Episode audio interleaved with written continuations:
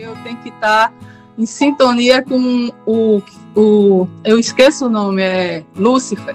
É, pronto, aí, André. Prazer, André. E não é que ele está sem roupa mesmo. Veste uma roupa, menino. Eu tô tomando Ai, banho. Que coisa. Não, pelo amor de Deus. O cara tá tomando banho, velho. Eu tô, eu tô tomando ele banho, gosta, Ele gosta de aparecer. Ah, então, é assim, ele gosta de aparecer.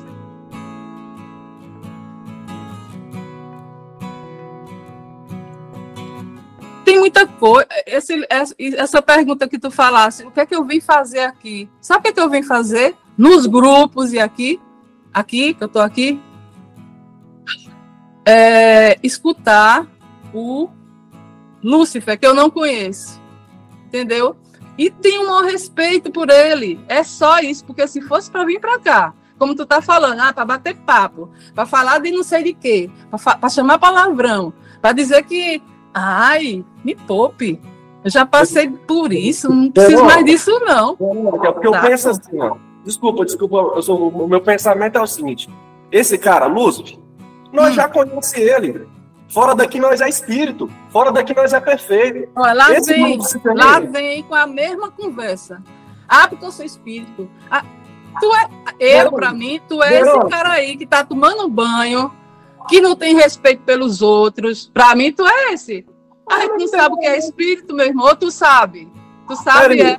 Então tu, tu é tô... muito bom, vice. Tu, tu é muito é um... bom. Tu é um espírito que vem André... na carne pra conhecer o Lúcio. É isso? Eu, sou... eu não sei se eu sou espírito, eu não sei o que eu sou. Eu sei não. que agora, nesse momento, eu tô vendo você, que é André, um cara que tá tomando banho em plena reunião de um cara super sábio, que eu acho que é. É isso é, que eu tô vendo. Não. Então eu tenho que dizer, esse, meu irmão, esse, é isso. Esse, Aí tu esse, tá querendo dizer que tu é espírito? Esse, esse, ah. esse Lúcio é a gente com a espírito, espírito? Não, ele vai dizer que é a causa primária que tá tomando banho. Ah, tá bom. Tá bom, vou ficar calado, ó.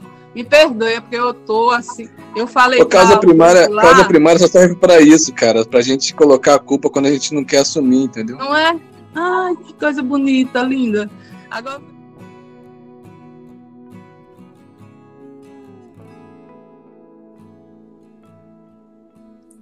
Fica calado, hein? Vou dar o tempo para outras pessoas. Ah. Oh, e o Nara? Eu não lhe conheço. Você tá no grupo? Oi, Verônica. Boa noite. Oi, meu amor. Tá boa? Tô.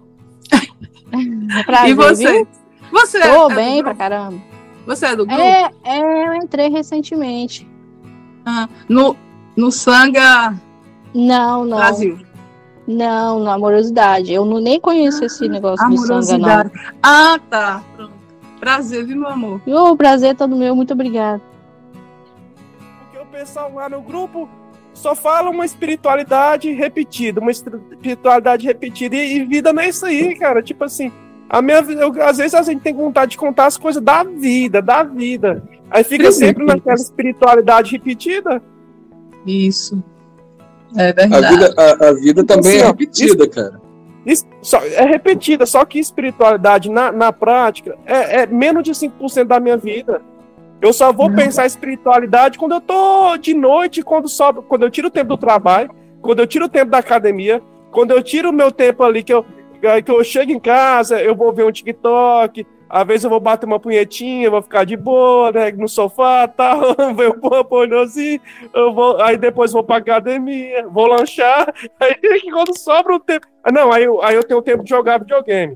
Aí eu vou jogar oh, no deixa computador... Deixa eu falar uma coisa pra você. Oh, Aí depois, pra vocês. Presta atenção. De noite, de noite, de noite quando, quando eu tô pra dormir, aí que eu ponho um Joaquim, ponho um Lúcio, ponho uma vovó Maria Conga, ponho uma espiritualidade.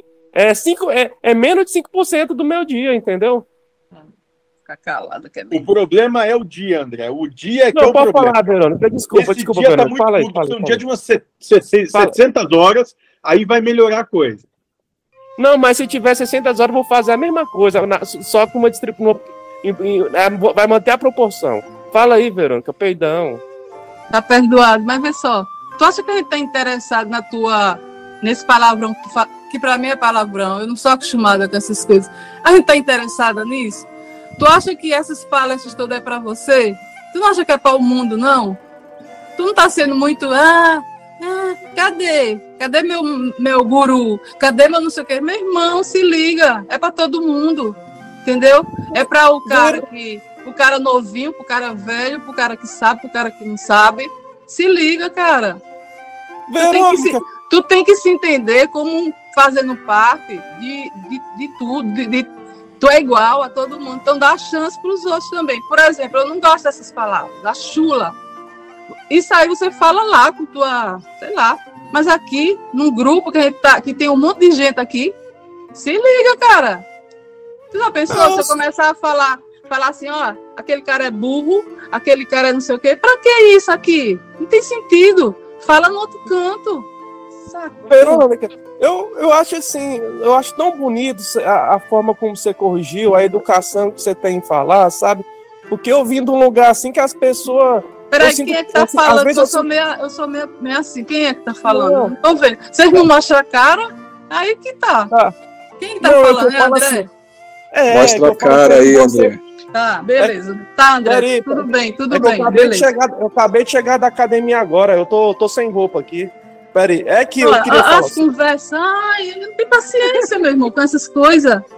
Ai, mas, mas, mas, mas sou eu, mas sou eu, você quer que eu chegue aqui e seja outra pessoa? Vou fazer Oxi, o quê? Não, você, você tá... chega... Ó, oh, meu irmão, tu vai, é assim, tem, chega aqui... Mas tem que brigar, roupa, você não tem que brigar comigo, Verônica. Pronto, Verônica, Verônica. Você não, não tem que danar comigo, você tem que danar com a causa primária.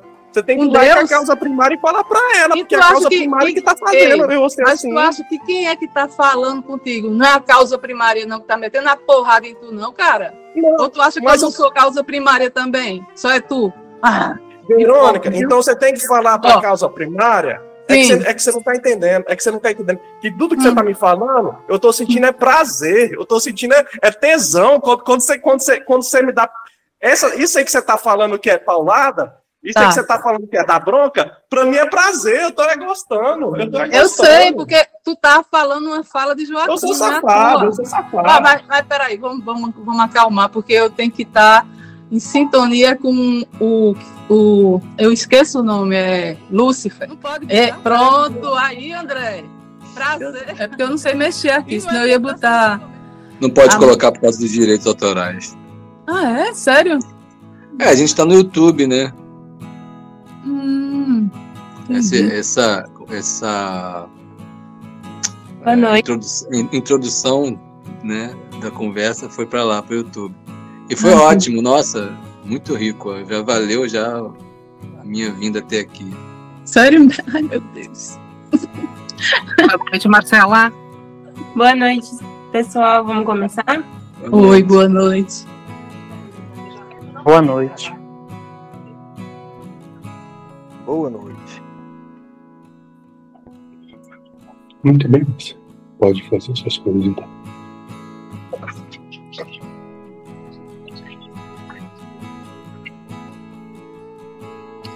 Eu posso fazer a minha? Posso começar? E depois eu quero só escutar. Faça, moça. Faça. Uma das coisas que me acompanha há muito tempo. Primeira coisa que eu não sei falar, eu, eu falo meio assim, pra, o que vem na cabeça, e às vezes as palavras não traduzem o que eu quero dizer. Então, se acontecer isso, vocês, por favor, me ajudem. É, há muito tempo eu escutei uma palestra de um pastor que ele falava das sete igrejas do Apocalipse e me chamou muita atenção porque eu sempre achava que os pastores era, era a igreja protestante, né? Os pastores, não sei o quê, eram pessoas assim que não tinham conhecimento, que eram muito fanáticos e que precisava existir, porque, como eu falei para o André, não só tem a gente, tem outras pessoas no caminho, tem pessoas que precisam de, de aprendizado, tem outras que precisam de carinho, tem outras que precisam de porrada, sabe? E, e Deus vai mandando isso. E eu considero essas sete igrejas, que eu entendi dessa forma, que era tudo igreja que que se derivou de, de, do cristianismo, mas que cada um tinha sua regra.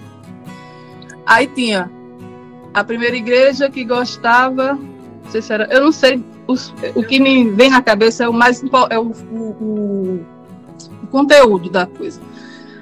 Eu não sei se era exatamente isso, mas tinha uma igreja que gostava de banho turco, porque o cara era meio gay. Então, nessa igreja era aceito as pessoas que eram gay. Naquela época nem se falava gay, mas pessoas que gostavam daquela, aquelas coisas todas de banho turco, de massagem, não sei o quê. Aí iam para essa igreja. Na outra igreja era, vamos supor, um, os protestantes que acham que, que Deus é um, um pastor, o grande pastor. Aí tinha essa igreja que quem era, quem gostava de pastor ia para essa igreja. Tinha outra igreja que seria a igreja de Joaquim, que são as pessoas que estão atrás de conhecimento, que eu nunca vi uma coisa que tenha mais conteúdo do que o trabalho que Joaquim fez. E eu acho isso, sabe, eu tenho uma maior, é, sei lá, não nem, eu sou muito emocionada com isso, de conhecer isso. Então, era as pessoas que eram, eu chamo intelectual, falaram aí, ah, mas, ah, não, já foi com o Jean que eu falei antes. É, a intelectual, eu falo muito intelectual, no bom sentido, no, no, no lance de você ter conhecimento, cara. O problema de, de, do, do intelectual é não usar o conhecimento. Mas, pô, você ter conhecimento é maravilhoso, demais, é um, sabe, de novo, uma dádiva, eu acho. Aí tem a dos intelectuais, aí tem a não sei de que, até a sétima, vai por aí.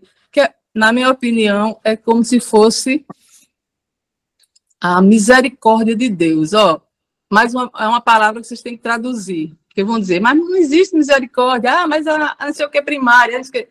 Na minha opinião, é a misericórdia, é o amor de Deus pra, por todos, por todos. Pronto. Aí eu queria saber, sim, e para completar, eu acredito, na minha caminhada, eu acredito que chegou um momento que a gente não é mais, é, no grupo que eu fui, no, no grupo que eu não sei quem foi que falou, que eu não vejo esse cara, disseram assim, amiga, mas cada um no seu, né, cada macaco no seu galho. Eu disse, meu irmão, já passou o tempo dos macacos, a gente agora não é mais macaco, a gente já cresceu. E vai separar o macaco para um lado e os humanos para outro. Aí eu queria saber, eu não sei se eu fui bem, eu, eu falo muito e às vezes eu me perco no que eu estou falando. Então. Eu fui bem explícita nisso, no que eu quis, no que eu quero saber. Isso é verdade ou é coisa da minha cabeça? Ou como é que tá? Como é que o, o Lúcifer vê tudo isso? Queria que ele falasse um pouquinho sobre isso. Muito bem, moça. Dentro da alegoria citada e que, de certa forma, contempla em parte do proposto, entenda que o que você coloca como sendo as igrejas ou uma das possibilidades dentro daquilo que foi proposto nas revelações, né, nada mais quer dizer que são grupos. Grupos que se afinizam e se harmonizam, sim, por um determinado compêndio de, ide de ideias. Sim. E nessa harmonização que tem, vão colher também os frutos das escolhas que fazem. É só isso. E esses grupos, bom, você pode representá-los na cidade onde você vive e você vai percebê-los. Só. Eles acontecem. A partir daí, o que eu posso te transmitir em relação a isso é que, primeiro, não existem grupos melhores e nem grupos piores. Cada um está dentro daquilo que lhe condiz, dentro daquilo que há harmonia e afinidade no que lhe é proposto. Ponto. No grupo, como você colocou, que gosta de banhos, como o moço aqui está se banhando, não é pior nem melhor do que o grupo que se intelectualiza. É apenas afinidade quanto a isso, naquele momento de percepção da encarnação. E, coisa interessante, moça, é que esses grupos, os componentes deles vão se alternando.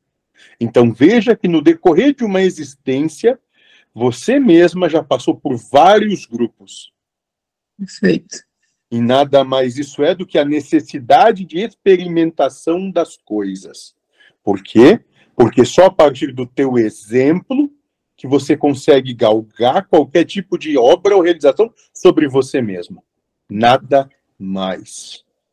Então, tudo isso não é à toa que está posto, é porque é necessário que assim seja.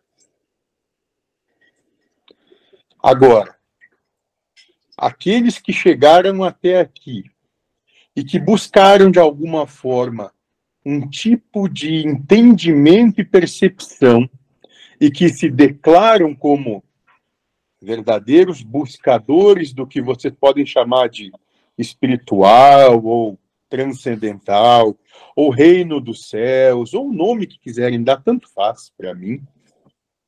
Esses têm que ter no mínimo uma pequena percepção, só uma, de respeitar o seu próximo, não importando se ele mesmo te agride. Só essa. Porque se não for assim, você realmente não realiza absolutamente nada. Você é só mais um déspota que faz peso no mundo. Só. Perfeito.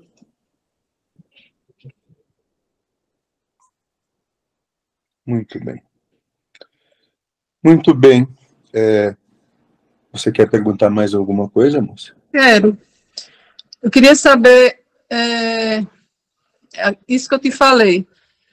A gente vem, por, pelo que Joaquim falou, isso para mim não é tão relevante, há sete mil anos, sei lá quantos anos, não me lembro.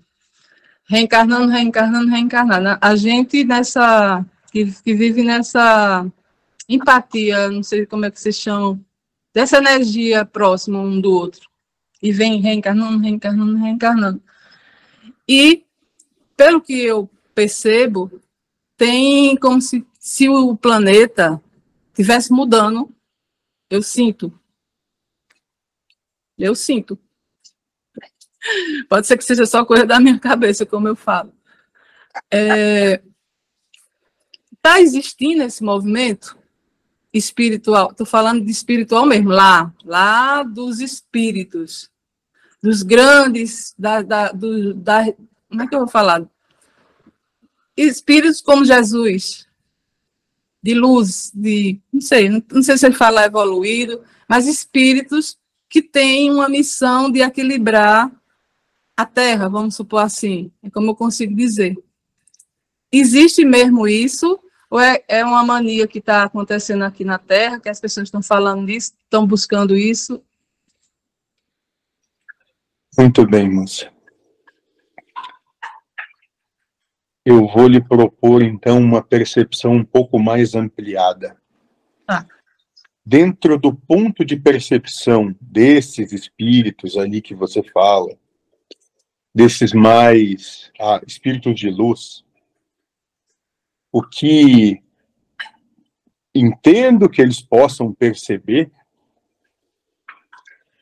é que essa, esse momento de transição, transição. Ele sempre aconteceu. Ele começou a acontecer, se quiserem colocar um parâmetro de tempo, já que você trabalhou com um parâmetro, ele começou há sete mil anos, então. Se é esse o parâmetro de tempo que entendem que é o possível, o plausível. Ele já começou ali.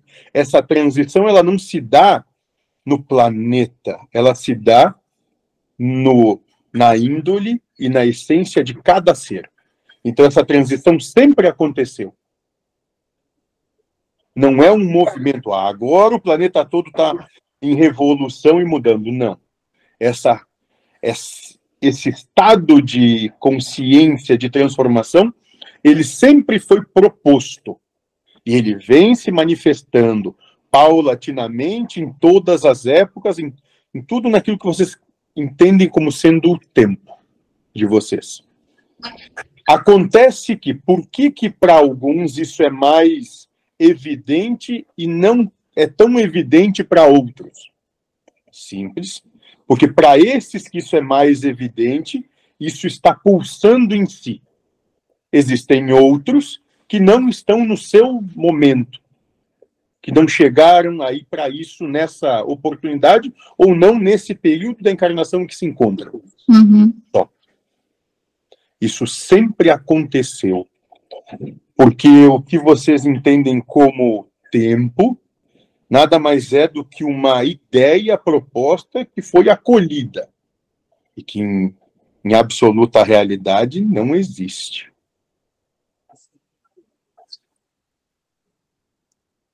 Você compreende? Compreendo, mas é, eu compreendo, é, já li, é, eu sei, ensinamentos, mente, mas como a gente sabe, a gente não, não tem, não viveu. Como é que eu vou? Eu não tive vivência, sabe? Mas que eu sei, eu sei, sei sim. Ótimo. Mais alguma pergunta, Lúcia? Deixa outras pessoas comentarem ou falar, eu vou pensar. Perfeito. Quem é que vai organizar a bagunça? Hum. Boa noite, mentor. Hum. Eu me apresento para tanto. Ah, você, moço. Isso, a Silvânia está aí também. O poço do velho mundo. A Silvânia está aí nos ajudando aí do outro lado. Vai nos trazer as perguntas do YouTube. Muito bem. Então, moço, comece. Bom, pessoal, eu peço a vocês que comecem a usar a mão aqui embaixo de legenda. Eu vou estar anotando e direcionando as perguntas, as falas, né, para quem solicitar. Quem é o primeiro? Silvana, tem alguém no YouTube? Isso, eu ia começar então. Tem uma pergunta aqui no YouTube do Vinícius França. Ele pergunta se o pecado é uma ilusão. Depende, moço. Depende se para você pode ser apenas uma ideia proposta que necessariamente não tem de ser acatada, sim, é uma ilusão. Agora, existem aqueles que vivem isso no seu mais profundo âmago e é uma total e plena realidade para eles. Então, para esses, é real. O seu arbítrio está em escolher como você vai vivenciar e experienciar isso, só. Então, para você, pode ser uma ilusão. Ou, para você mesmo, pode ser uma realidade. Depende do que você escolhe para você.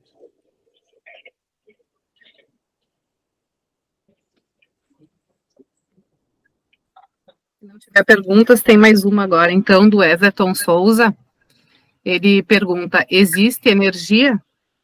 Como dizem, o que você pensa atrai coisas boas, depende do que for o bom, se o pensamento é dado pelos espíritos. Bom, moço, o que eu posso lhe dizer é que tudo que você pensa lhe leva ao bem. Não quer dizer que a caminhada até o bem seja suave, porque você pode interpretar ela como sendo algo complicado. Mas, fatalmente, há uma fatalidade, sim, nisso, vai lhe levar ao bem. Entenda, quando digo ao bem, estou dizendo que vai lhe levar a todas as oportunidades que você precisa ter para desenvolver o seu autoconhecimento, o seu reino dos céus, alcançar o seu nirvana, seja lá o nome que você quer dar, que nada mais é do que perceber quem você realmente é. Se você vai bem aproveitá-las ou não, isso é uma questão que diz respeito única e exclusivamente a você, a mais ninguém.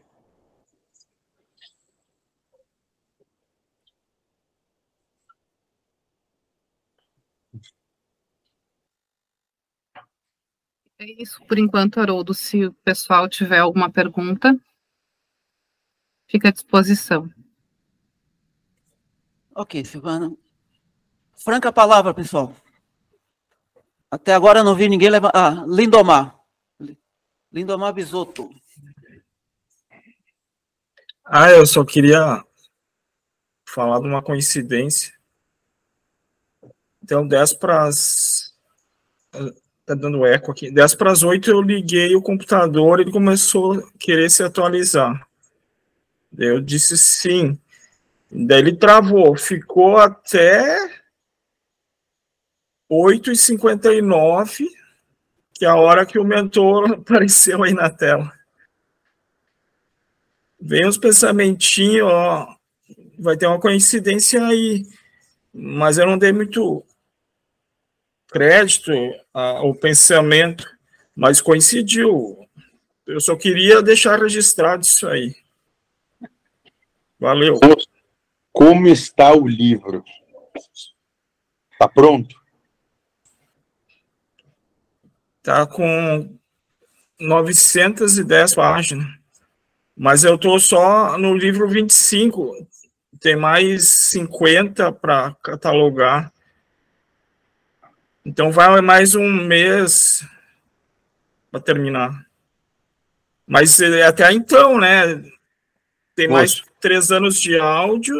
Dá para essa moça aí. Tem por vir aí. Ela não tem mais nada da vida dela, não sei isso para fazer. Sim, não, mas eu estou dando serviço para ela. Ela está se organizando lá. Ah, mas ela já demonstrou habilidade aí. Bom para ela.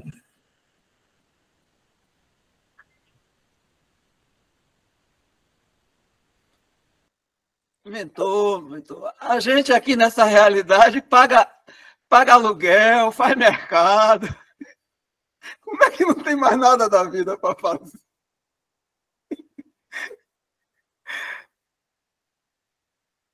E você fez uma pergunta, moço, ou é só um comentário?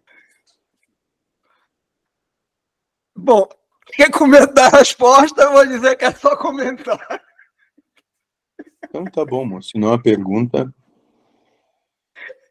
É uma retórica. Ótimo. Pessoal, tá franca a palavra.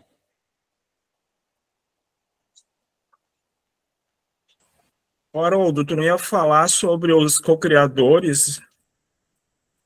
Porque ali estava dizendo que Shiva é compasso do Brahma, são bruxos dois e querem acabar com o universo.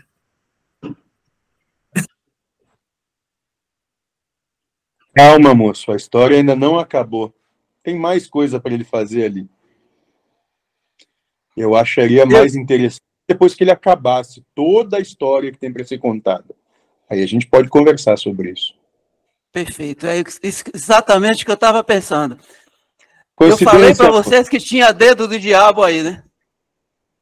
Coincidência, moço. Pura coincidência. É, a Verônica pede a palavra. Tá franca, Verônica.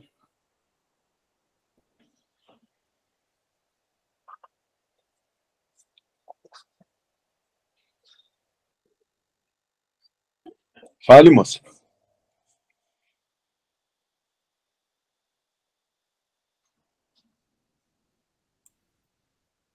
Verônica, você. Seu áudio está sem áudio. Pronto, pronto, pronto. É, eu já li uma palestra de Joaquim, eu acho, que ele falava que o trabalho dele era fazer com que as pessoas sofressem menos. É, que tivesse mais alegria. Ó, vocês, por favor, pesem essas palavras, porque eu não estou falando de espírito, não. Eu estou falando de mim, aqui, que não sei o que é espírito.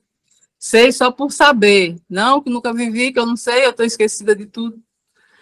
Então, assim, ele falou que o trabalho dele, da casa, da... da não sei como é o nome agora. Universalismo. Era para fazer com que as pessoas passassem pelas provas sem sofrer tanto.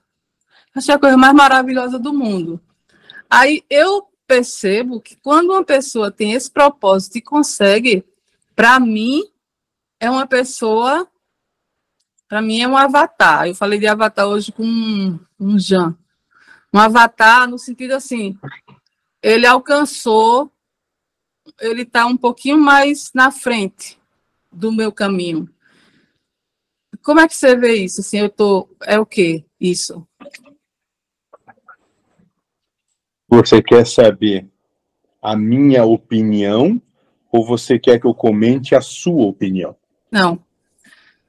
Eu quero saber a opinião de Joaquim. A opinião... Ele, ele fez essa palestra. Eu acho que você, você sabe o que, como, o que é essa palestra? Ou eu tenho que falar mais sobre? Eu tenho uma vaga ideia, Márcia. Hum, eu, vaga eu ideia. Comentei que você era primo do Joaquim. É muito parecido. É... Muito bem, moço. Então vamos lá. Tá, pronto. Não posso falar por Joaquim, até porque não, não claro sou ele. Lógico. Posso dar uma percepção. Uhum. Então, isso. Se você entende ou entendeu que a proposta que ele estava é, divulgando, sim, né, contemplava que se buscasse dar oportunidade, ferramentas para aqueles que estão desenvolvendo a encarnação, passando pela encarnação, a trabalharem nas suas questões emocionais e menos, e com isso sofrer menos, perfeito, moça. Se você perguntar, talvez, para a grande maioria do que está, dos, desses que estão aqui é, compartilhando desse momento, você vai ver que a grande maioria realmente conseguiu colocar isso em prática. Ponto. Se, foi, se é isso que você entendeu e é isso que o trabalho destina, pela sua percepção, ele está plenamente contemplado dentro daqueles que aqui, pela, por esta amostragem, trazem e realizam na sua encarnação presente. Seu trabalho aí. Isso seria... É... Me traduza o que eu vou dizer. Isso seria a obra de Deus? Através, de, através dos filhos de Deus? Eu poderia dizer para você que é Deus trabalhando, Deus sendo Deus, no Deus que é. Bom, tá bom. eu, eu entendo isso como eu estou pensando, né? E, você, e respeito a sua... percepção. Ótimo, eu também respeito a sua. Beleza.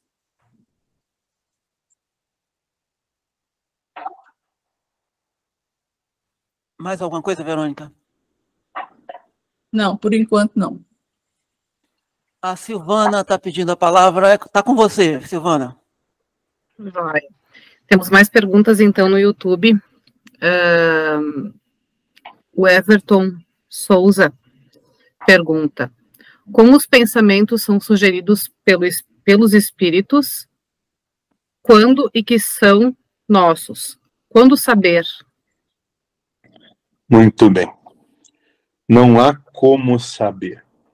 Mas existem algumas, alguns entendimentos que vocês podem começar a trazerem para o seu dia a dia. Isso... foi chamado por um outro aí de vigilância, vigiar. O que, é, o que se dá? Conversei com outro moço sobre isso também.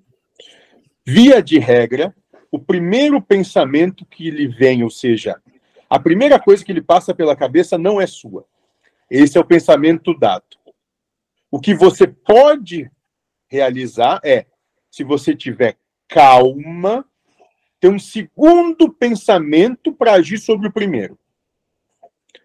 Se você conseguir acalmando, ou seja, apaziguando, diminuindo, pacificando a si mesmo, as suas emoções, realizar um segundo pensamento, pode realizar esse segundo pensamento, sendo ele uma crítica ao primeiro, e crítica, não falo aqui de dizendo que está é, trabalhando o primeiro pensamento de maneira pejorativa, crítica eu falo em análise.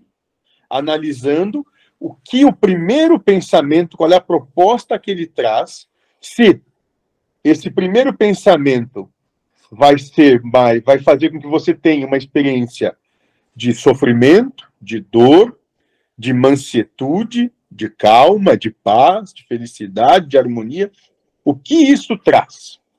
Então, dentro do que eu posso, nesse momento, dizer para vocês é, analisem quais são as propostas que vêm, principalmente essas que vêm de supetão, que pegam vocês quase que desprevenidos, ou que dão vazão, que dão força aos seus vícios, às suas tendências. Analisem esses pensamentos que vão. Não sigam eles cegamente, porque esse pensamento, de modo geral, ele não é seu, ele é dado. O que vocês podem ter é um segundo pensamento para tirar a força desse primeiro. Esse pode ser seu, porque o primeiro ele vem como se fosse um, um discurso sobre vocês. O segundo, vocês podem criticar esse discurso. E, via de regra, ou melhor, sempre vão precisar de um terceiro enfatizando o segundo, e um quarto enfatizando o segundo e o terceiro, porque o primeiro é muito forte, ele é muito sedutor. Ele é muito sedutor porque ele, junto com ele, coaduna emoções. E se deixarem se levar pelas emoções, bom, cada um vai viver o seu próprio inferno.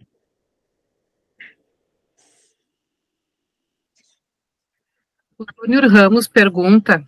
Por que alguns sabem intelectualmente sobre espiritualidade, mas não vivem isso no íntimo? O que torna isso possível? Sentir, viver no íntimo? Bom, nós teríamos que ir um pouco mais longe, nos aprofundarmos, para entender o que é saber sobre espiritualidade. Porque esse saber nada mais é do que a declaração de entendimento que cada um tem. E isso é absolutamente individual e particular. O que eu posso dizer é que aquele que vive a proposta, vamos dizer assim, espiritual, é aquele que vive a vida bem vivida, uma vida com paz, uma vida com felicidade, uma vida onde consegue resolver em si as suas questões emocionais e que não se deixa levar pela fúria que tem dentro de si, ou pelos, pelo seu... próprio ostracismo de si, ou ainda mais pela necessidade de vitimização que coloca sobre si mesmo. Esse talvez seja aquele que está muito mais próximo do que vocês chamam de elevação espiritual, posto que no próprio livro dos Espíritos consta lá que espírito elevado é espírito feliz. Não me recordo de estar escrito lá, ou ter alguém dito lá, que espírito feliz é aquele que sabe mais. O Everton Souza pergunta, sonhos são ilusão? Uma vez mais, é ilusão para aquele que declara que é. Para aquele que declara que o sonho nada mais, ou melhor, que o sonho é um caminho proposto pela divindade para lhe trazer algo ante o que há de vir, que assim seja também. Apontar ilusão para um ou ilusão para outro, nada mais é do que querer se transformar no senhor da encarnação do outro, no senhor da vida do outro. E faz isso só aquele que quer mandar no universo. Normalmente esses não mandam nem nas próprias causas.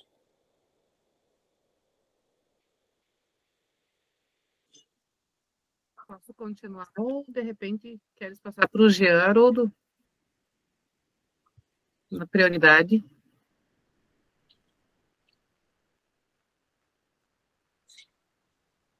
Enfim, uh, o Everton Souza pergunta também, déjà vu, fale sobre. Nada mais é, dentro do que vocês compreendem, do que a percepção ou a sensação de já ter vivido ou passado por algo. Bom, sobre isso poderia discorrer de quase que infinitas maneiras, mas dentro do que o grupo apresenta aqui, do que compõe a necessidade desse momento, apenas posso dizer que talvez seja só alguém assoprando no seu ouvido e dizendo, você já passou por isso, vai experienciar de novo a mesma coisa, porque ainda não conseguiu ouvir a sinfonia que Deus está cantando a você e só conseguiu ver ou dar vazão apenas ao seu individualismo, aquilo que você quer, aos anseios que perpetua na sua encarnação. Mais uma pergunta do Vinícius França. Como o karma é formado e vivenciado no presente, se só existe o aqui e agora, e passado e futuro são considerados inexistentes? Simples, moço. Pelos valores que você traz, pelo conjunto de verdades que você carrega em você. Nisso consiste o seu karma. Você é o próprio karma. Você é o conjunto de verdades que veio experienciar.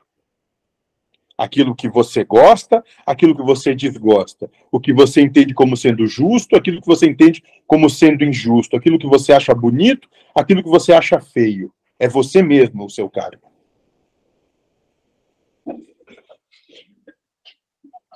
Ok, Haroldo. Aqui encerrou por enquanto. Tá franca a palavra, amigo Jean.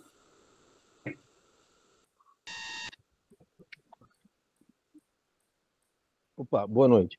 É, a minha pergunta tem sido frequente nas reuniões a explicação que essa coisa da felicidade, o objetivo é ser feliz, né? Trata da, das situações, do karma. Não, moço. Não. Você pode dizer que o seu objetivo pode ser ser feliz. Não quer dizer que o objetivo de todos seja ser feliz, moço. Ah, aí agora eu nem sei se a pergunta... Eu ia colocar essa questão da felicidade, de buscar a felicidade, hum. E você tem Saulo de Tarso com a frase é, tudo posso, mas nem tudo me convém. Exatamente, moço. Então... Felicidade Essa felicidade não é fazer o que me convém, fazer o que, me, me, o que eu estou com a vontade no momento. É preciso de uma análise, é preciso é, de uma reflexão. Exatamente, moço. O segundo pensamento criticando o primeiro que propõe algo.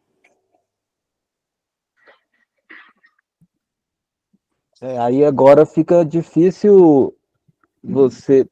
Tem que ter um conceito mais amplo de felicidade, porque nessa busca é, é quase que um conflito, é quase, eu vou ou não vou, eu posso ou não posso. Ótimo, moço. Então, entenda só uma coisa. Eu cedo ou não cedo. Você tem que descobrir o que é felicidade para você, só. Não precisa ampliar muito, não. Muito antes, pelo contrário, você pode reduzir, reduzir a você. Traga para você o que é ser feliz para mim. E aí trabalhe de acordo com isso.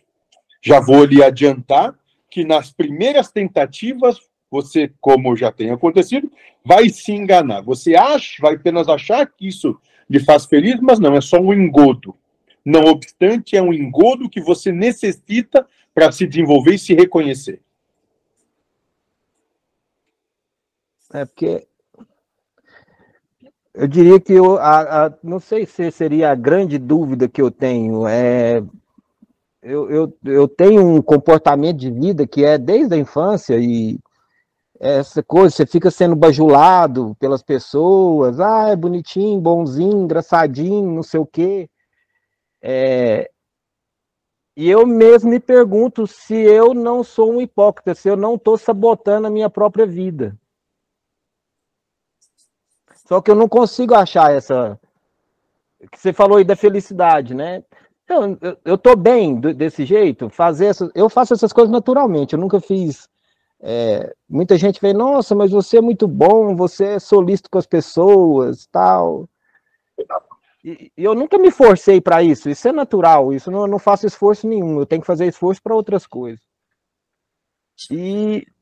Mas na hora que eu vou buscar dentro de mim... eu não consigo achar resposta. Já, isso eu já procurei muito, já né, assimilei a questão de observar o observador, mas... Resposta para você, você não, só não se ouve. Faça aquilo que lhe é natural. Realize o que é natural. Se tiver que forçar em você, não, vai, não é feliz.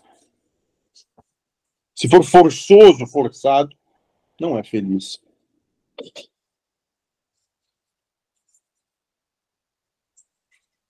Certo.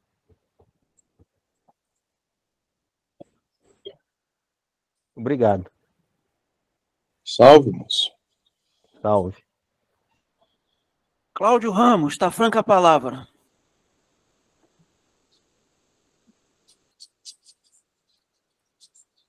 Se tiver à vontade para abrir a câmera, vou lhe colocar no centro aqui, como comentou.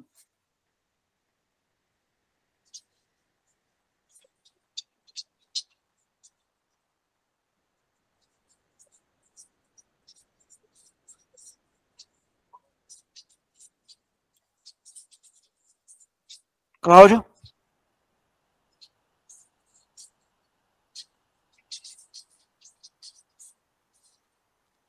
Alô, tá me ouvindo?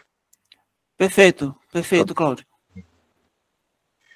É, então, eu queria é, entrar nesse ponto aí que você falou sobre ah, o que não é, você falou o que não é, me fugiu a palavra aqui, o que não é feliz, que não é... Alguém pode me lembrar a palavra que ele falou? Que não é... é que não lhe é, é natural.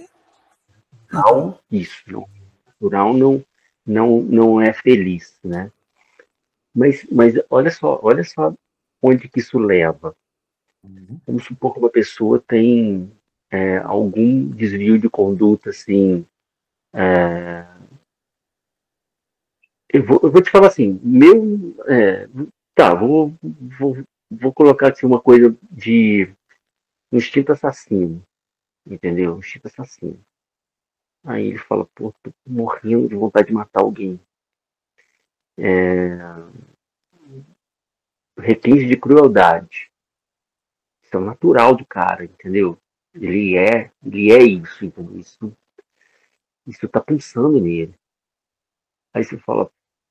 Aí, tipo, é, seria, seria ideada, né, essa, essa, esse tipo de, de natureza, cara, é o direito que ele tem, é a, é a vida fazendo, é a vida é, seguindo o caminho dela, mas assim, foda isso, né, cara? Assim, até que ponto, até que ponto o que, que você está dizendo aí é...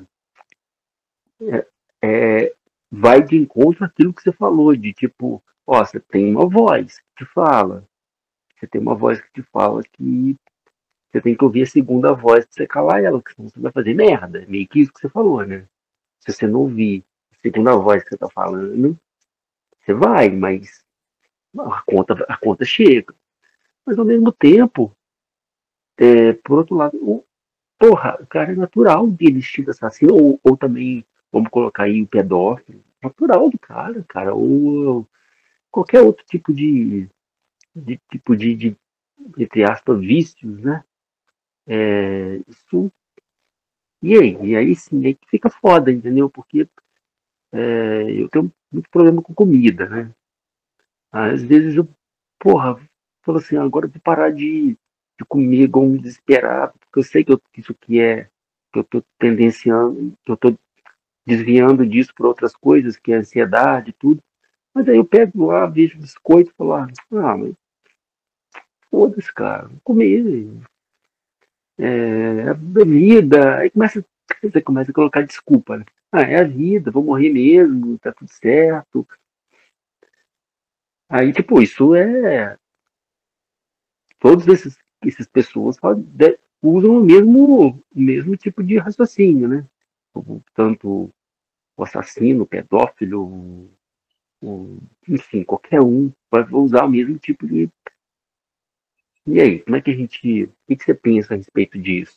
Muito bem, moço. Você quer um posicionamento ante o que é a percepção do espírito, ante a percepção do encarnado ou ante a percepção da lei? Qual posicionamento você quer?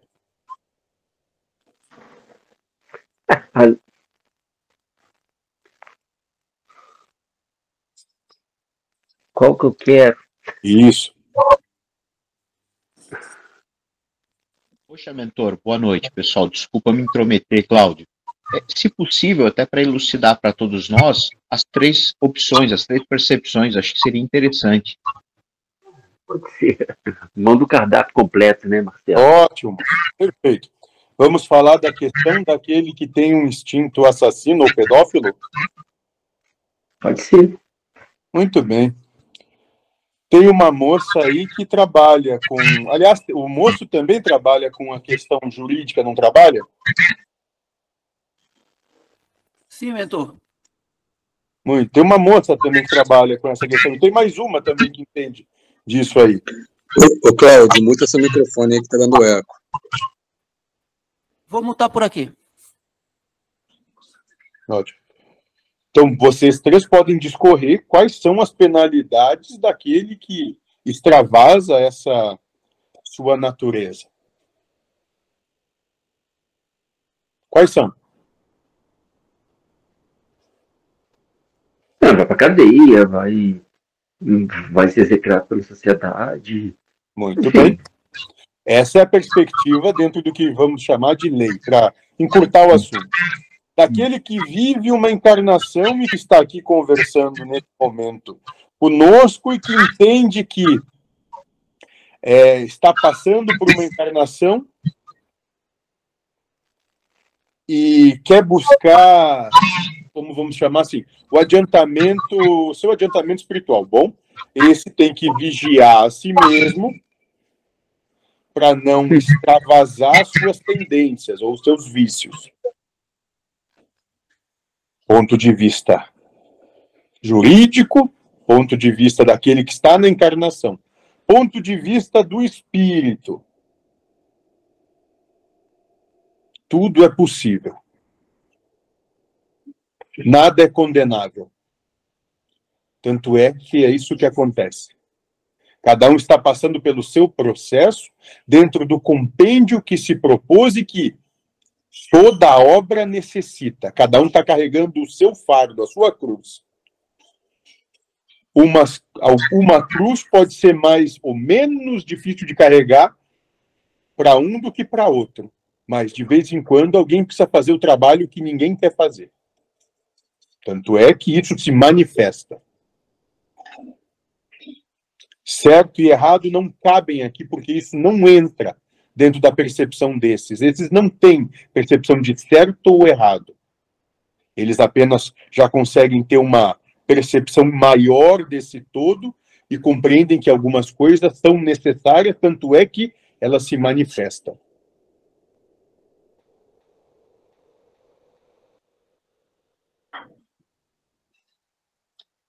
Você entendeu, moço?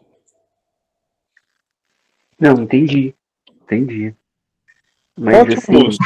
A partir daí, veja você com aquilo que você consegue melhor lidar e faça a sua escolha.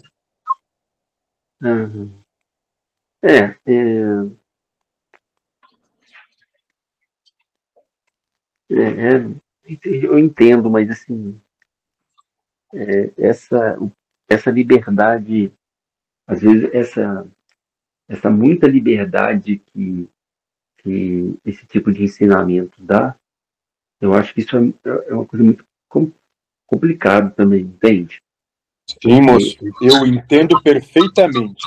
A questão é que, dentro, e vamos conversar aqui como fingindo que somos adultos, é que essa proposta de liberdade, ela é erguida uma bandeira de liberdade, mas a, no verso dessa bandeira, está escrito também, a liberdade tem consequências. Ninguém disse que ela que pode fazer o que quiser, que não vai dar coisa alguma. Ela tem consequências.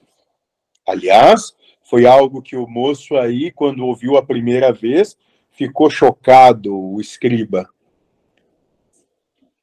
Mas é a realidade. Vocês podem justamente tudo, não foi isso que foi trazido? Tudo lhes é possível. Nem tudo pode vos convir. Só isso. Não mudou em nada. Mas isso não quer dizer que desde aqueles que têm o perfeito comportamento até aqueles que extravasam os seus maiores vícios não se manifestem. Ainda assim, tudo se manifesta. A sua pluralidade está posta na, no grande caldo que é a encarnação. E vez por outra, moço, aquele que num momento parece ser o cândido, o anjo, num outro momento pode se pintar como o pior dos demônios, moço. Isso tudo numa só encarnação. Façam uma análise de como vocês têm vivido a vida que vocês receberam. Às vezes são os mocinhos, às vezes são os bandidos, às vezes e muitas vezes nem compreendem o que são.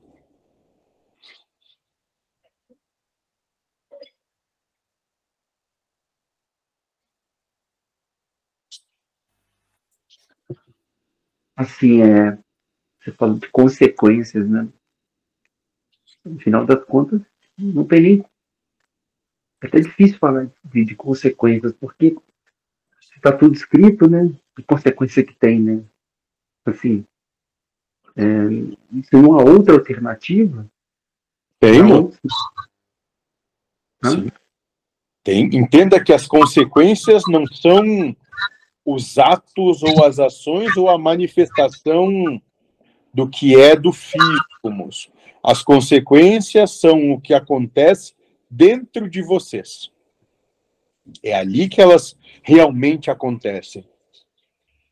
Quando vocês se culpam, quando vocês caem na sua fúria, quando vocês se amarguram, quando vocês se vitimizam, as consequências elas vão se dar ali, moço. E quando falo de consequências, não estou só falando do que acontece quando estão presos na carne, mas sim das emoções que vão angariando e compondo na sua encarnação e que vão levar quando da carne se desvinculam, ou seja, quando das travas que são postas em você são tiradas, e aí se extravasa tudo o que realmente há aí dentro.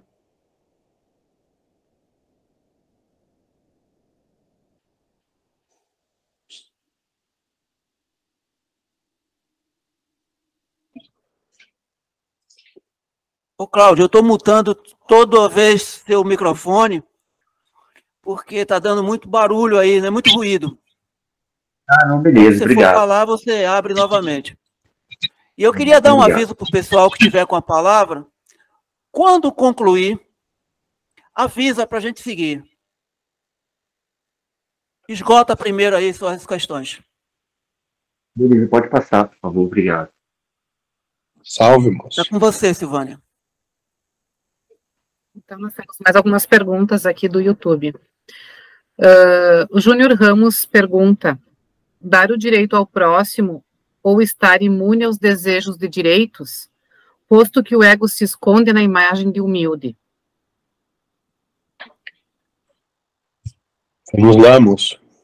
Primeiro, se você está verbalizando apenas que deixa o outro fazer o que quiser, porque você se acha melhor nessa situação, na verdade, então, não entra nem como humilde, sim como soberbo. Mas, dentro do que você propõe, posso lhe dizer que o último esconderijo do ego é atrás dos seus medos. Ele fica entre você, ou melhor, ele coloca os seus medos entre ele e você. Porque ali é o último lugar que você quer olhar.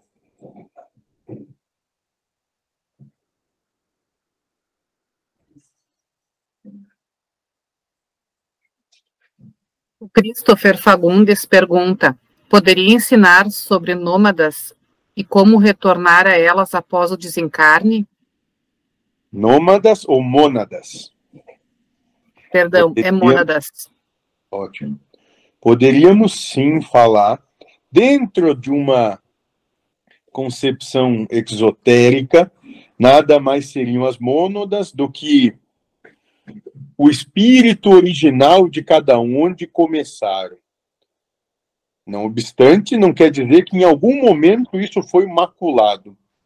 continuam todos na sua realidade, exatamente como sempre estiveram, e vocês podem usar essa nomenclatura de mônada, e que o que estão passando por aqui, para esses que estão na realidade, nada mais é do que um, uma história que está sendo contada. Vamos usar a mesma, a mesma alegoria. Sim. Vocês estão nessa mônada, está ali no cinema, assistindo a história que está sendo contada. Só isso. Então não tem que voltar, já são. Nunca deixaram de ser, só não se veem assim.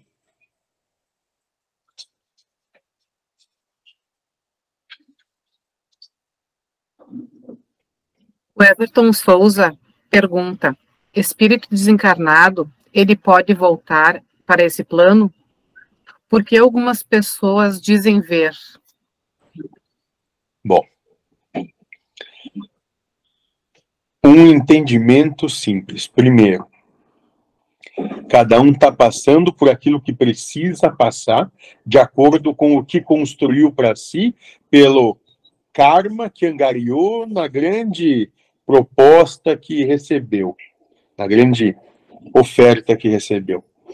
Dito isso, estão passando aquilo que precisam passar. E se tem alguma percepção de ver, não quer dizer que está vendo alguém, apenas quer dizer que essa percepção foi dada para que tenha algum tipo de entendimento. É para ouvir o que Deus está falando com você. E a partir disso, começar essa comunicação com Deus, pode chamar de universo, de vida, como quiserem chamar, tanto faz, né? Para que tenha um entendimento um pouco mais aprofundado. Existem coisas que vocês ainda não estão, como pode dizer, é, conscientemente participando, mas estão inseridos. Ah, sim. É, sim, pode ser é, isso. Te liga, bico de luz.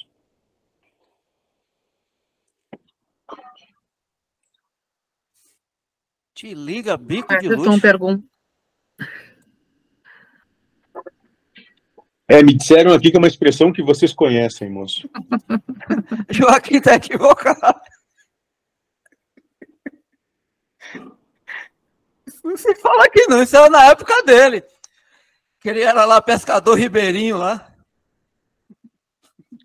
Não sei, moço, você estava lá, não estava?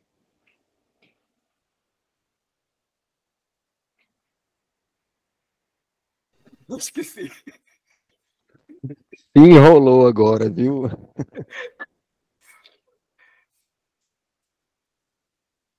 Continuando então, o Everton Souza pergunta também.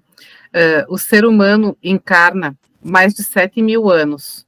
Como o pai Joaquim disse, o espírito é burro, ele não consegue perceber o que está acontecendo? Bom, primeiro, ser humano não encarna. Ser humano nada mais é do que uma percepção de um conjunto de ideias propostas que carregam e identificam isso como sendo ser humano. Ponto. Dentro do que ele fala, é, não me cabe comentário dentro da análise que ele faz. Cabe apenas a mim dizer que, para mim, ou dentro do entendimento que eu tenho, não é que o espírito seja burro, é que alguns gostam de giló e outros gostam de melancia. Cada um com seu gosto, faça o que bem quiser com ele.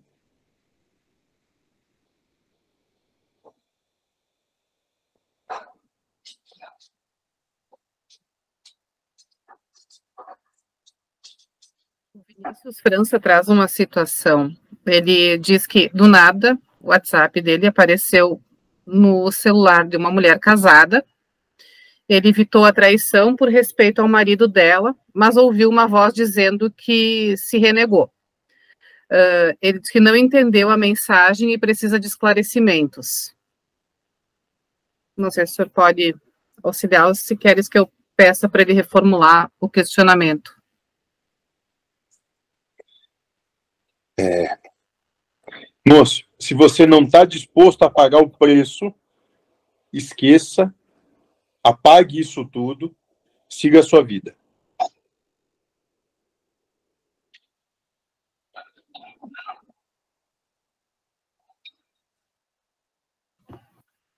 Ok, concluído aqui, Haroldo. Pode prosseguir. Ok, Silvana, obrigado. É, vamos lá, dona Verônica. Sua vez. Veja só. A minha pergunta é em relação à felicidade. É, tem como... Porque, é, tipo assim... Vou perguntar, meu pai. O moço, o mentor, é, é feliz ou já teve momentos de felicidade? Dentro do que é o meu entendimento de felicidade, sim, vivo ela a toda a percepção que tenho. Ai, que ótimo! Então a pergunta é o seguinte, como... Como é irradiada essa felicidade? As pessoas percebem? As pessoas, ou os espíritos, ou sei lá quem quer, os, os afins, os, as pessoas que estão próximo, percebem? Como é que irradia-se? As pessoas ficam com vontade de... É o quê? Como é que... Como é isso? É uma escolha, moço. Eu é sei, mas... É uma escolha a cada percepção de se manter feliz. Só isso. Eu sei que Só é uma isso. escolha. Mas, por exemplo, quando vai chover, hum. não fica escuro o céu? Quando amanhece, os pássaros não cantam? Hum. A, qual a percepção das pessoas, ou de espírito, ou sei lá o que é que seja, com uma pessoa que está nesse estado de felicidade? Pronto, agora eu cheguei. Ótimo, muito bem. Você um pouco... Não, não você. É simples, moça. A percepção é só uma. Quem está feliz não incomoda os outros. É? Maravilha. Pronto. Muito bem. Traduzindo, se me permite, não enche o saco de ninguém. Como a moça não é adepta a esse tipo de linguajar, ah, usar outro, moço. Mas só complementando, complementando, às vezes é, a gente não está enchendo o saco, a gente é prova para o outro. Entendeu? Como? Isso é quando estão vivenciando uma encarnação. É, é nisso mesmo, que é só isso que eu sei, não sei o que é outra coisa. Ótimo, moça. Então é só isso. Obrigada. Salve, moço. Tá franca a palavra, Silvana. O Everton Souza, então, trouxe mais um questionamento. Uh, felicidade é um estado de espírito? O ser humano não tem elementos para sentir? Não, moço. Como dentro da minha percepção, isso tem que ficar claro, né? Dentro da minha percepção, é uma escolha que vocês podem fazer a cada pensamento.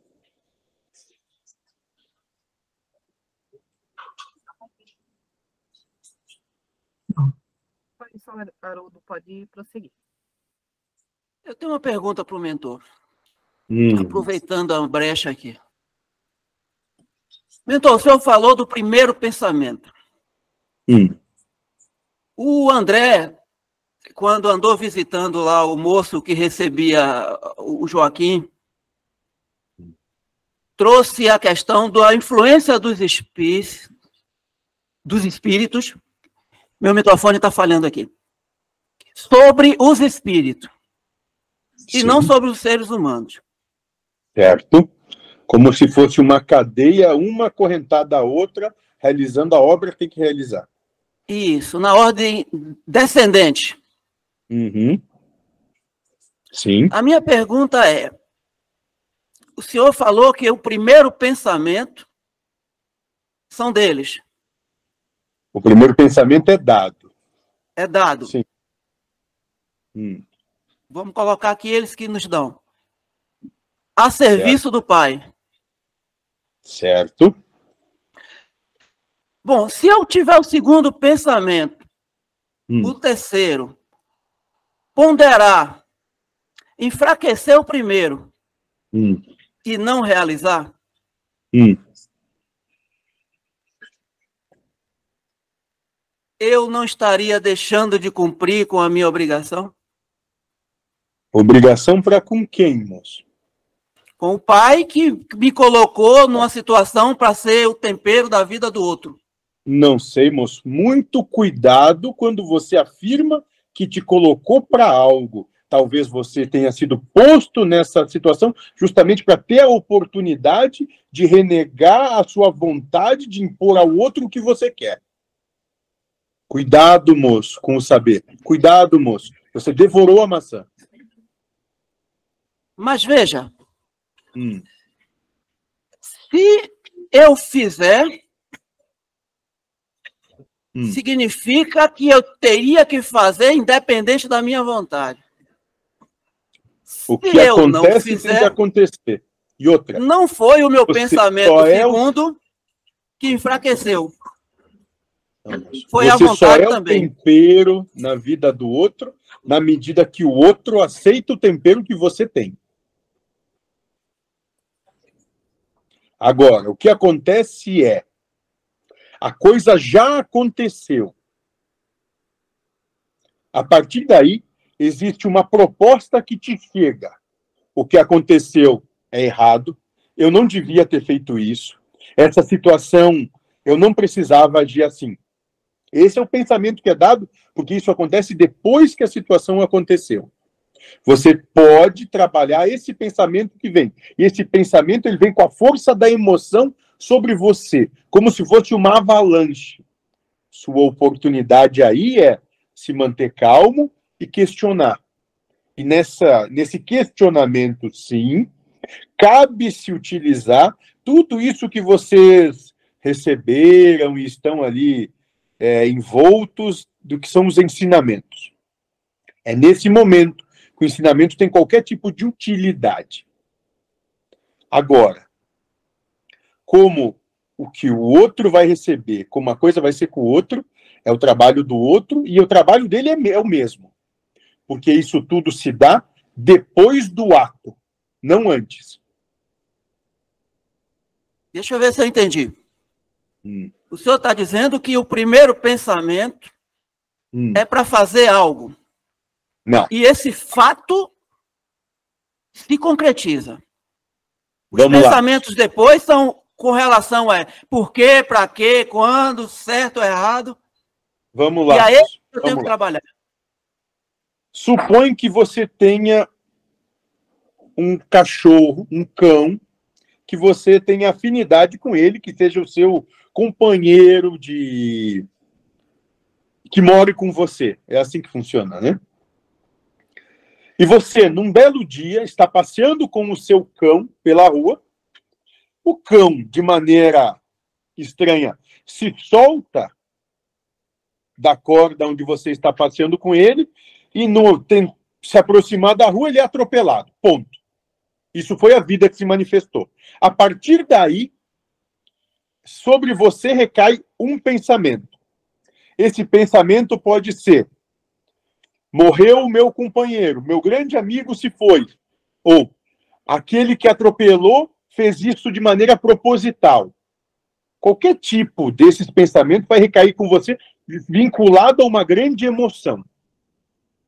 A emoção de ter visto o animal morrer, de ter, de, da percepção de que foi algo de maneira propositada, que podia ter sido evitado, mas de maneira propositada não foi.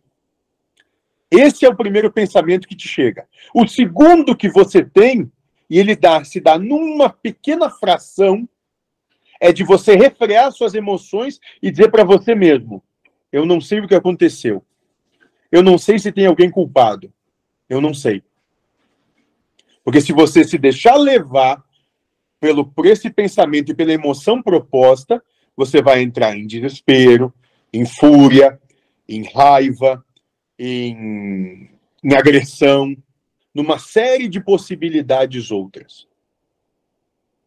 Porque esse pensamento, ele vem com a força da emoção. Em nada, em nada vai mudar o desdenhar da vida, o desenhar da vida. Porque isso vai se dar depois.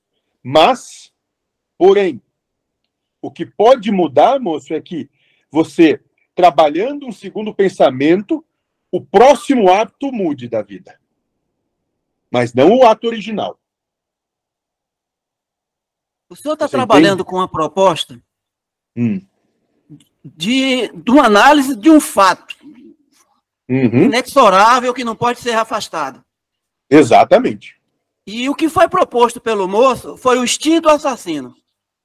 Certo. Ou seja, ele praticar o fato.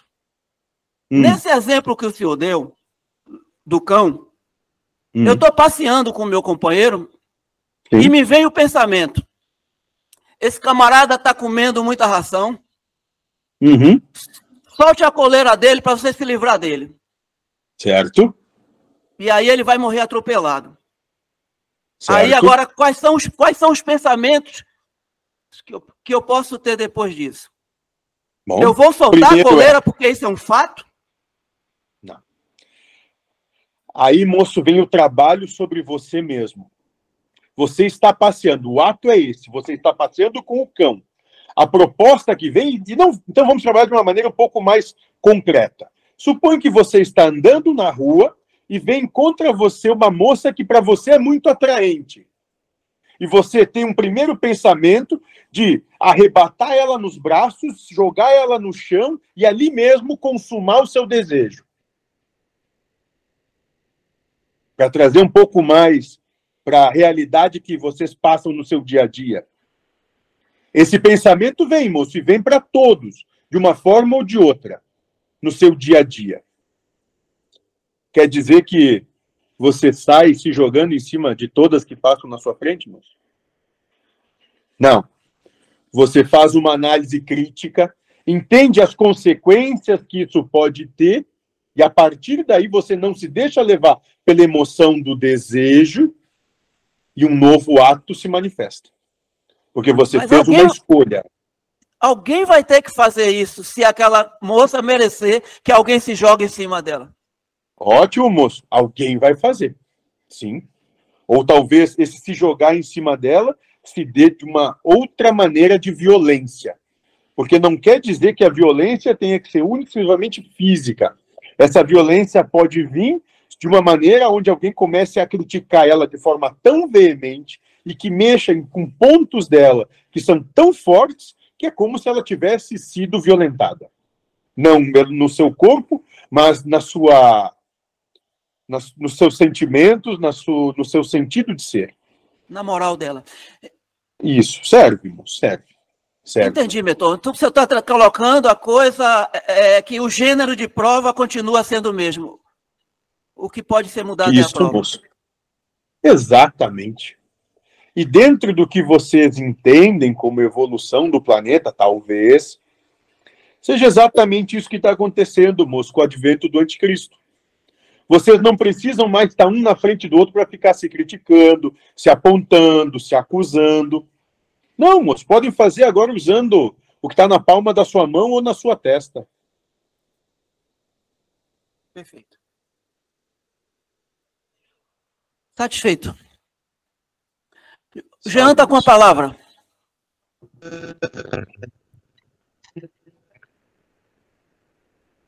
A pergunta do Cláudio é, foi colocado pelo mentor que o ego se esconde atrás do medo e como, uma, como um último recurso.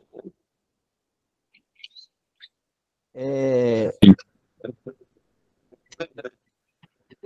Isso seria um sinal de uma transformação, de uma mudança do fim de um, de um ciclo para um outro, para uma outra fase ou não? É... Dentro dessa circunstância ainda pode ter um aprofundamento naquela situação que a pessoa está passando? Simples, moço. Vamos lá. Entenda que, dentro das funções que um conjunto de verdades exerce, ele vai primeiro buscar lhe seduzir naquilo que lhe é mais conveniente. Então, ele vai te seduzir nos seus, nos seus desejos, seja o seu desejo por, é, na sua sexualidade, na, no que você se alimenta, na... das maneiras como você tem algum tipo de satisfação, no, ou nos seus vícios. Não dando certo, implementando ainda mais a situação, após isso, ele vai trabalhar em cima dos seus medos, para te manter num constante, perene estado de inconformidade, ou de não satisfação, ou de sofrimento, com a encarnação como ela se dá.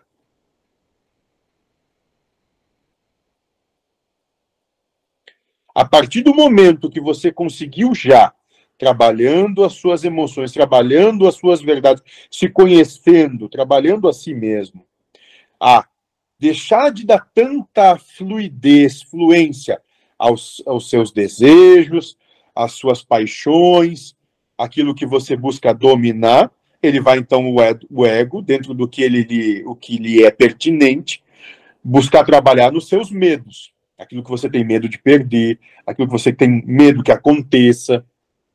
Ele vai, vai lhe dominar a partir daí. Ele, ele coloca o cabresto bem posto nisso.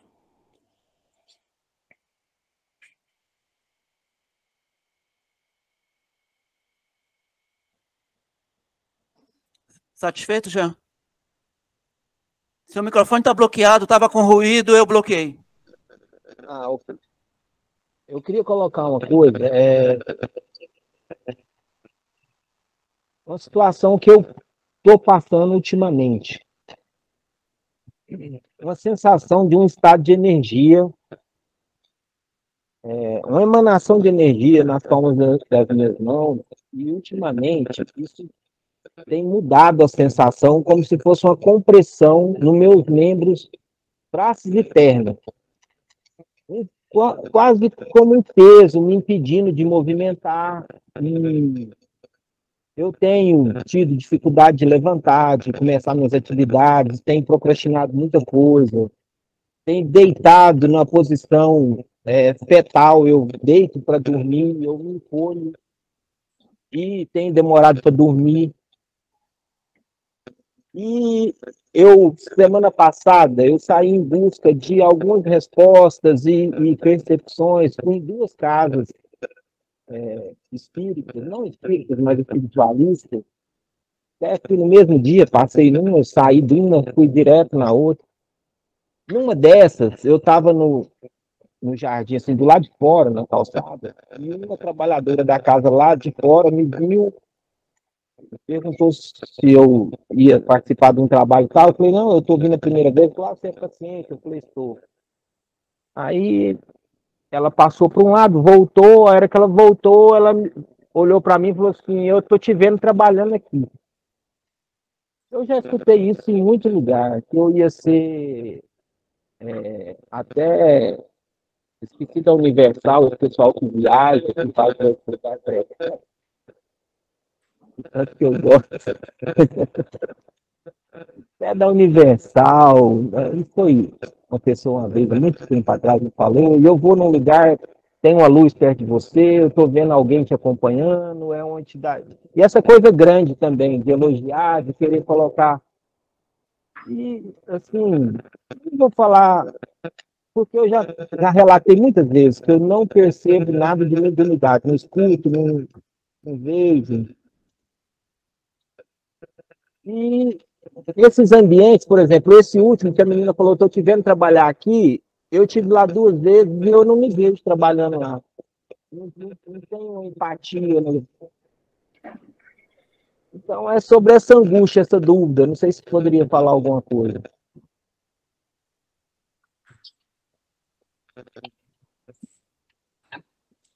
Muito bem, moço. Encontre algo que você queira fazer.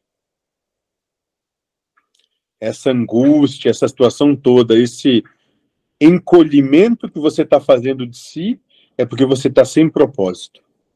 E esse propósito não quer dizer que tem aqui para um, para um lugar desses, moço. É qualquer coisa. Encontre um propósito para você.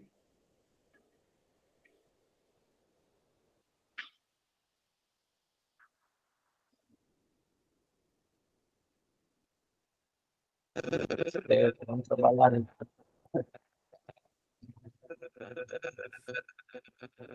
Satisfeito, Jean? Eles falam para você isso porque é o que eles entendem como foi, que foi propósito para eles. Então não é que estão querendo te alistar nas fileiras que eles estão, é porque eles compreendem isso dessa forma só. Mas você tem que encontrar o seu propósito. Nem que o seu propósito seja não ter propósito nenhum, pode ser também, mas aí você vai deixar de se apequenar e se encolher.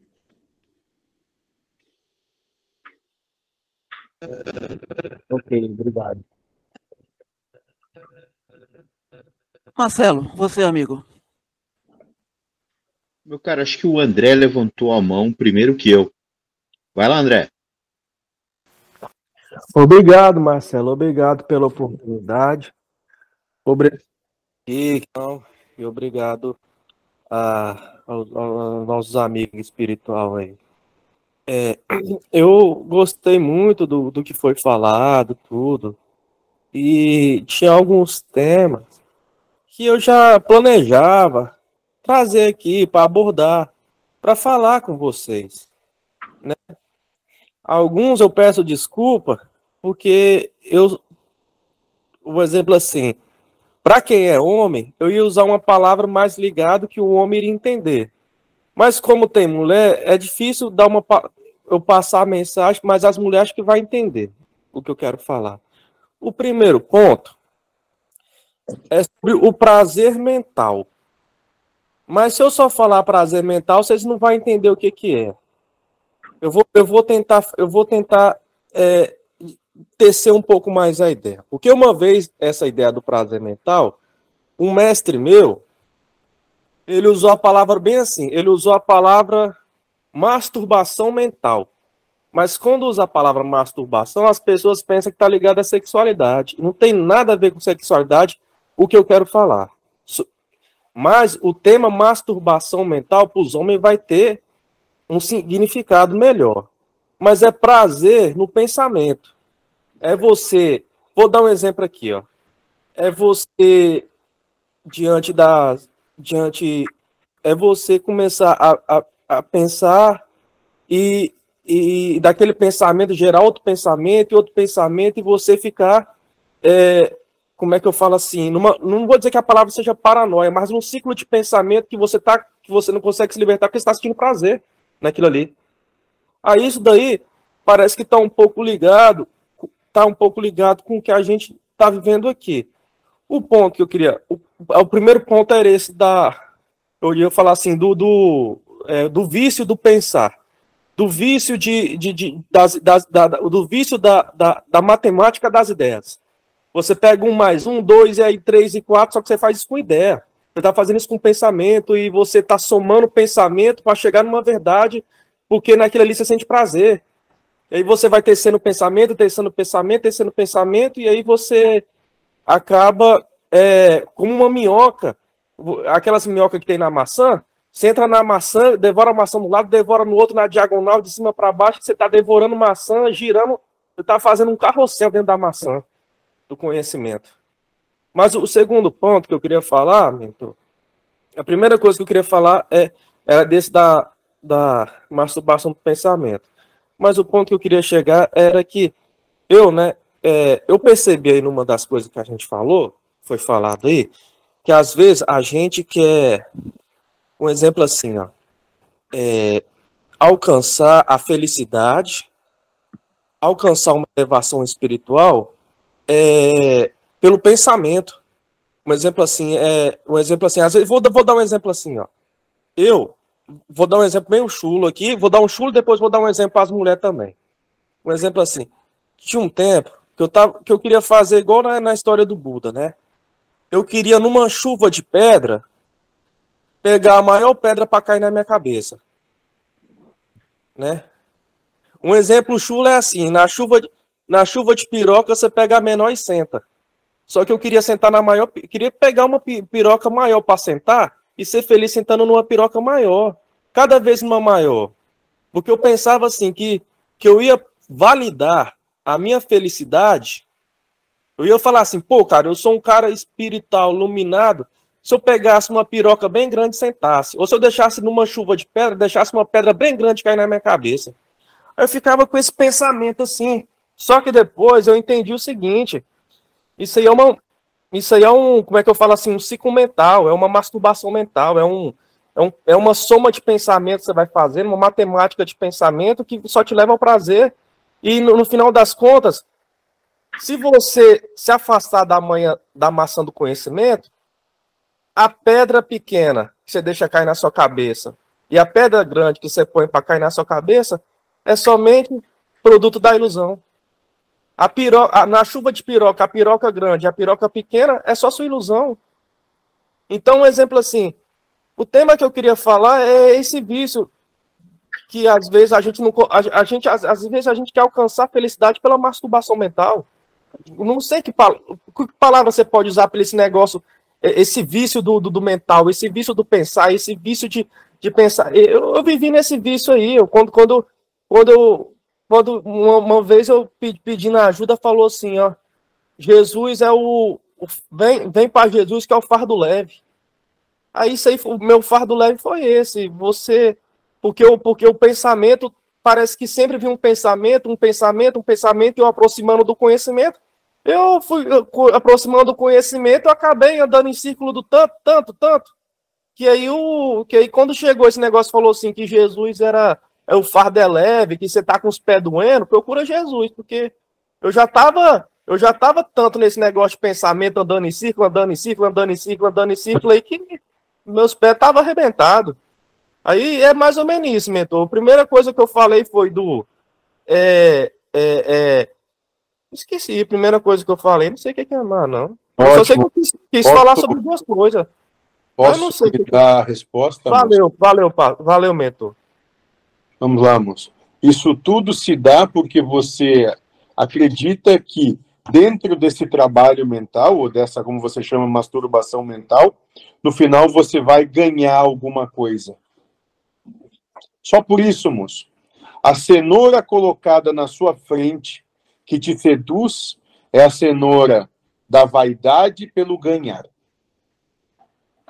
Você vai se ver melhor, nem que seja exclusivamente sobre você, porque acredita que sabendo ou Né, em toda essa elucubra, elucubração mental, você vai sair disso com algo maior.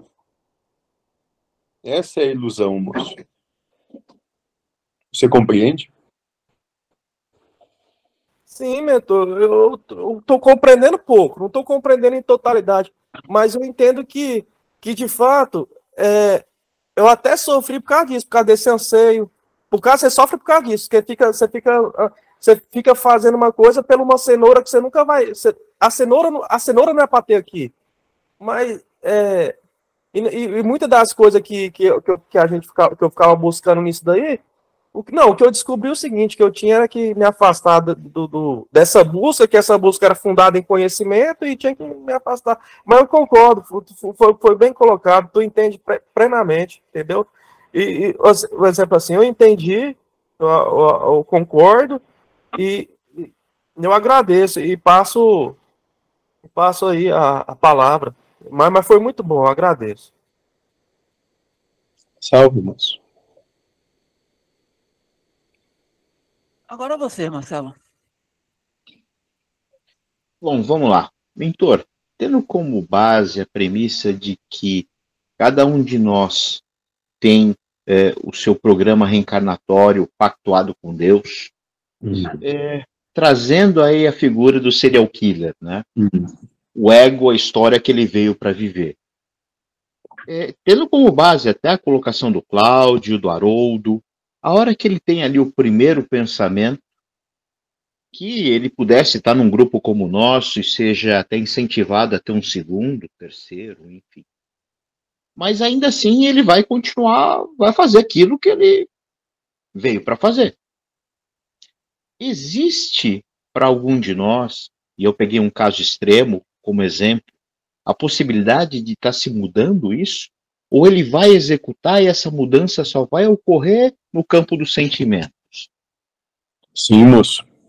Existe essa, essa possibilidade quando aquele que veio para isso, sobre, aí sim, sobre a égide de missão, ou seja, um espírito missionário que teve, que vem com o propósito de realizar isso, deixa de realizar. Então, ele falha na sua missão.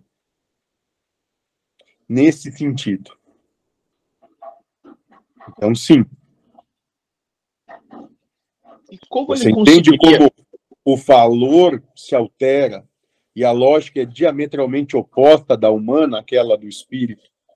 Se ele vem com essa proposta de missionariamente dar cabo a...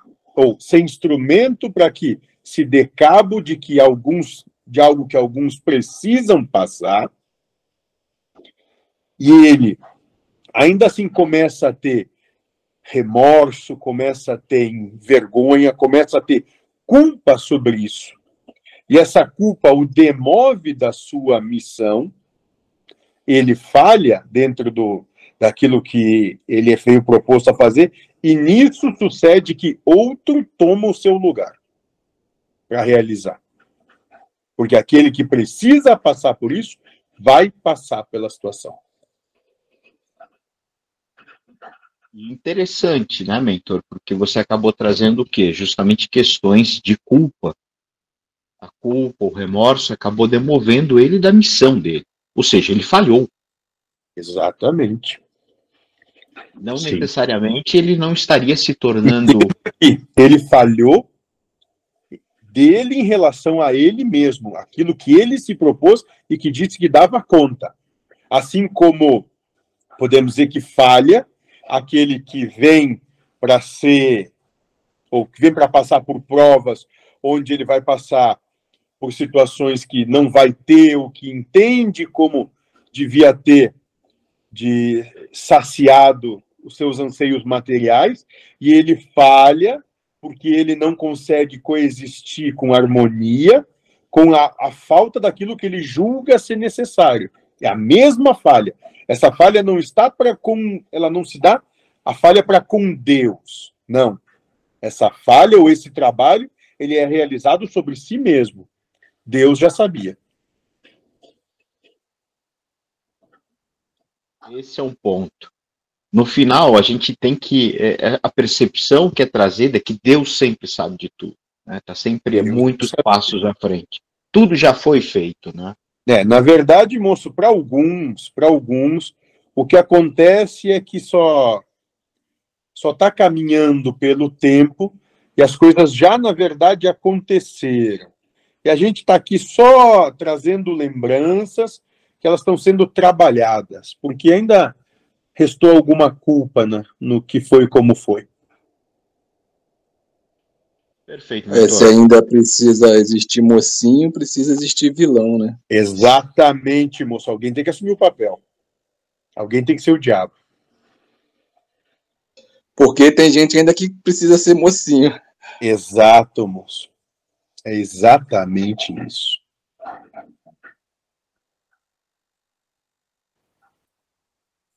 Esse, esse exemplo, desculpa, é, é, encaixaria é, tem, na questão tem gente, de, tem é, gente...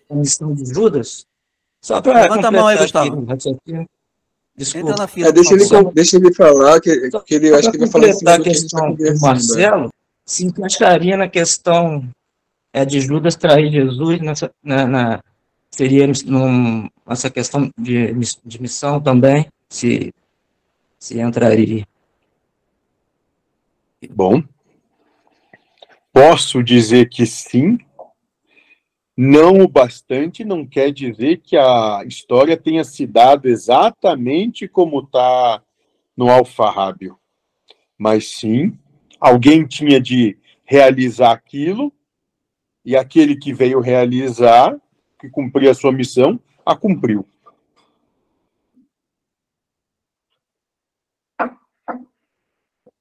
como também alguém tinha que botar ele na cruz e pregar ele lá.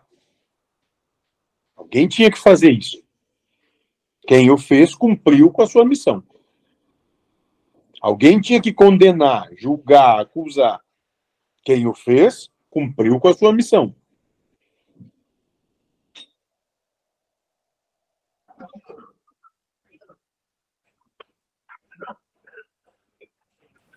Obrigado, desculpa ter interrompido.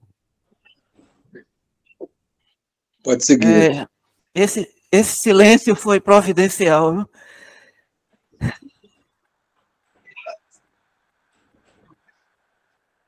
Vamos lá. É a Verônica aí agora.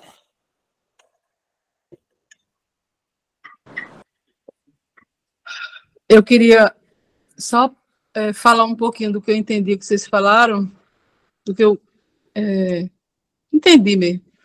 É, eu, eu tinha essa visão que, que o mundo, o mundo, a Terra, sei lá o quê, É, existe um equilíbrio muito grande e que se uma pessoa desistisse da missão iria mudar todo esse equilíbrio em relação, porque tipo, mas aí você falou, não, mas se esse desistir vai ter outro, e como esse outro já estava programado, então ele vim, ele está aqui, o outro. Sim, tudo já está antevisto, moça. Então já estava previsto. Já era, certe... já era certo ele ter desistido? Assim, certo para... Para pra quem organiza a coisa, pra... sim. Já era antevisto que assim seria, mas, e que aquele que assim procedeu, precisava também ele passar por aquilo. Ah, perfeito. A outra é a seguinte, é... que para mim, como eu, eu acreditava muito, acredito ainda, não sei, eu estou... Tô... querendo me cercar de, de, de opiniões para ter a minha, né? Em relação a Jesus, é, de Deus se fala muito, nos, nos, tipo, a gente nunca vai entender o que é Deus, porque Deus está muito distante do nosso, do nosso intelecto, a gente só tem uma noção, né? Através, é tipo, ah, Deus é o que é de mais sublime. Bom, a gente imagina que sublime é uma coisa, então Deus é aquilo elevado à máxima potência. E Jesus?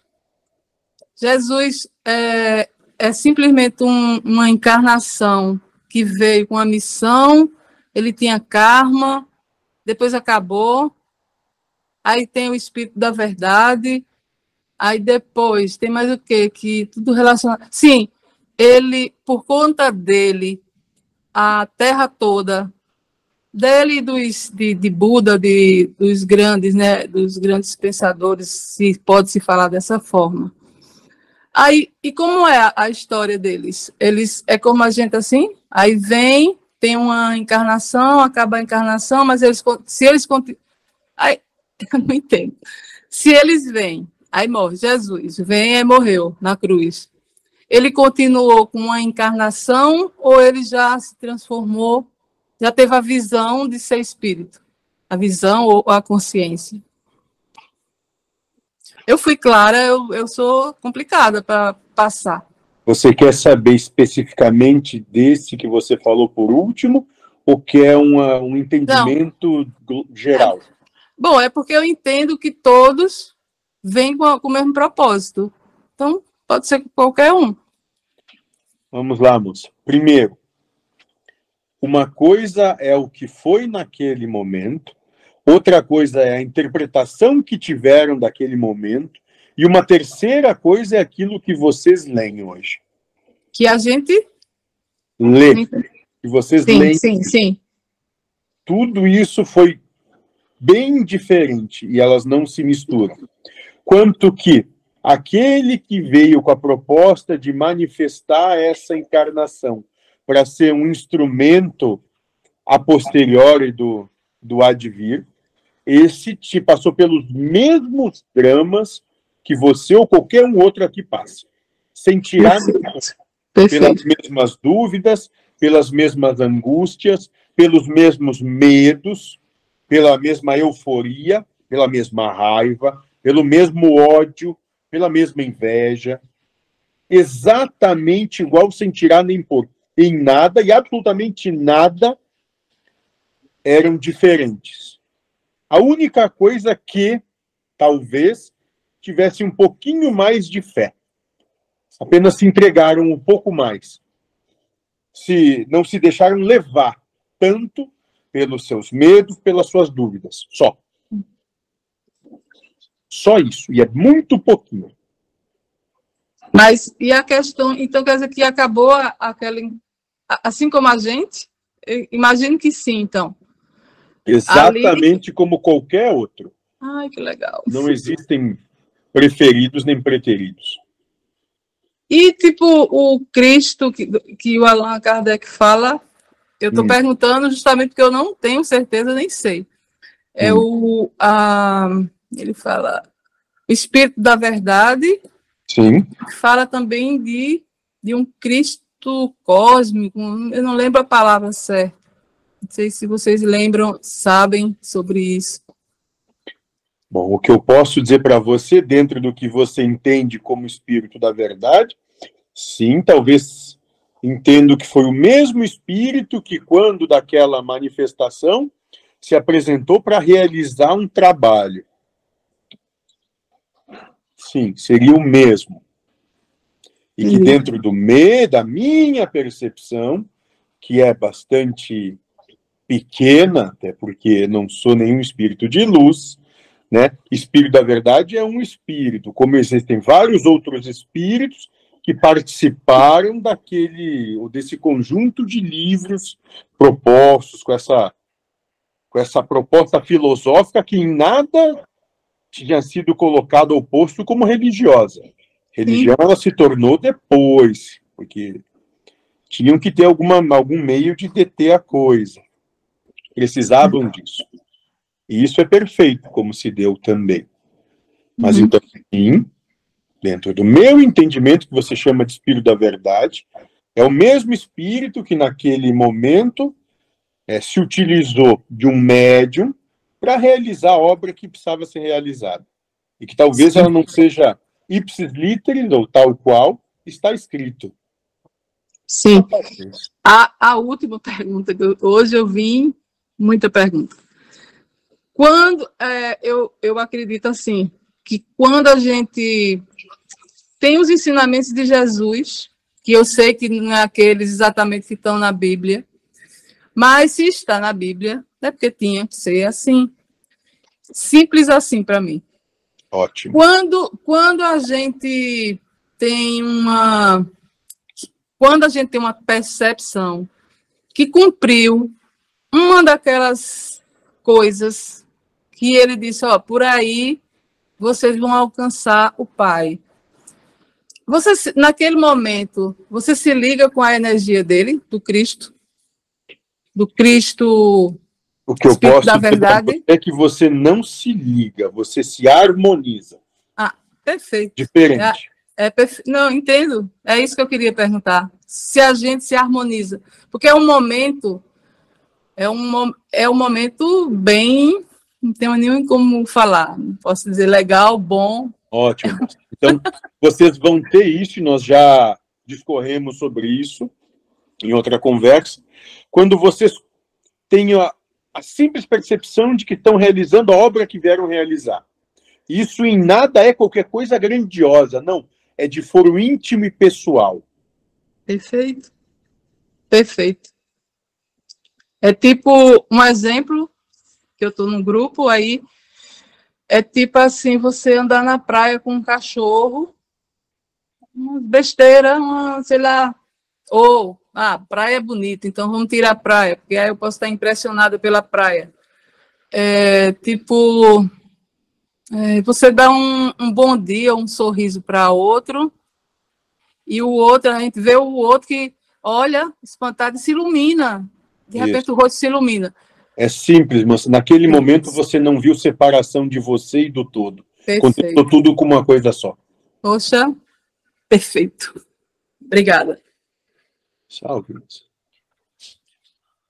Ok, Verônica, vou passar a palavra para a Silvana.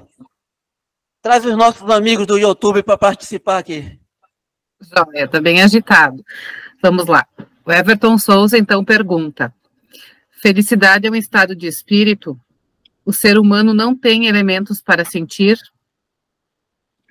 Muito antes, pelo contrário, é uma escolha que todos vocês podem fazer nesse exato momento.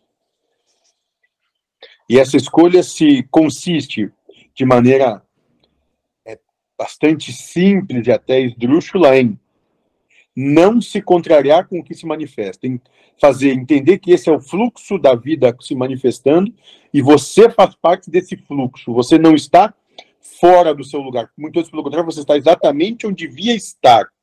É ali o seu lugar, é ali que você está posto, é onde você deveria estar. E você não tem contrariedade, ou você não luta com a vida que lhe chega.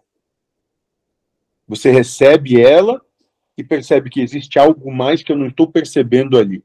E esse algo mais pode ser todo o amor que o universo tem por mim. Eu é que não estou sabendo aceitar e receber esse amor.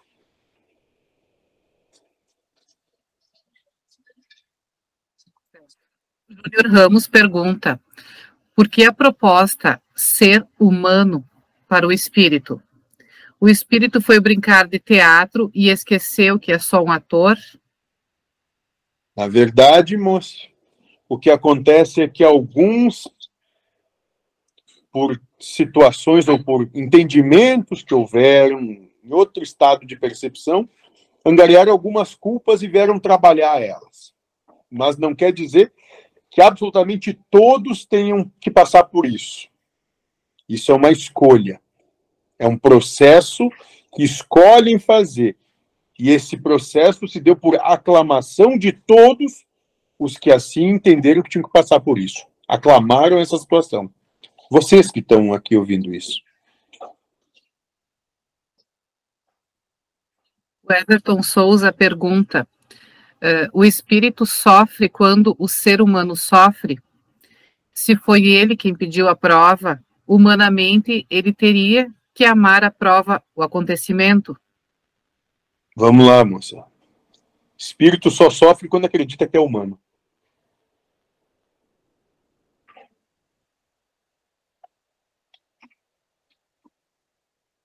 E aí colhe aquilo que está plantando.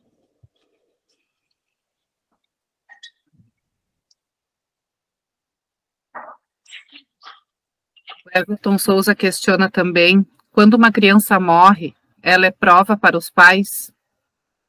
E para todos aqueles que ficam sabendo da situação, para ver se vão achar que o que Deus está fazendo é nefasto.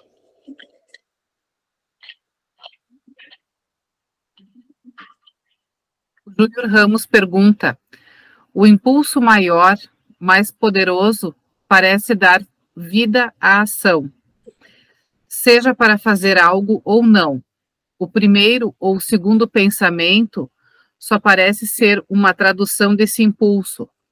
Não ouvir esses pensamentos, mas ver esses impulsos como reveladores parece ser mais produtivo? Pode ser na medida que você consiga perceber que esse impulso nada mais é o que existe dentro de você.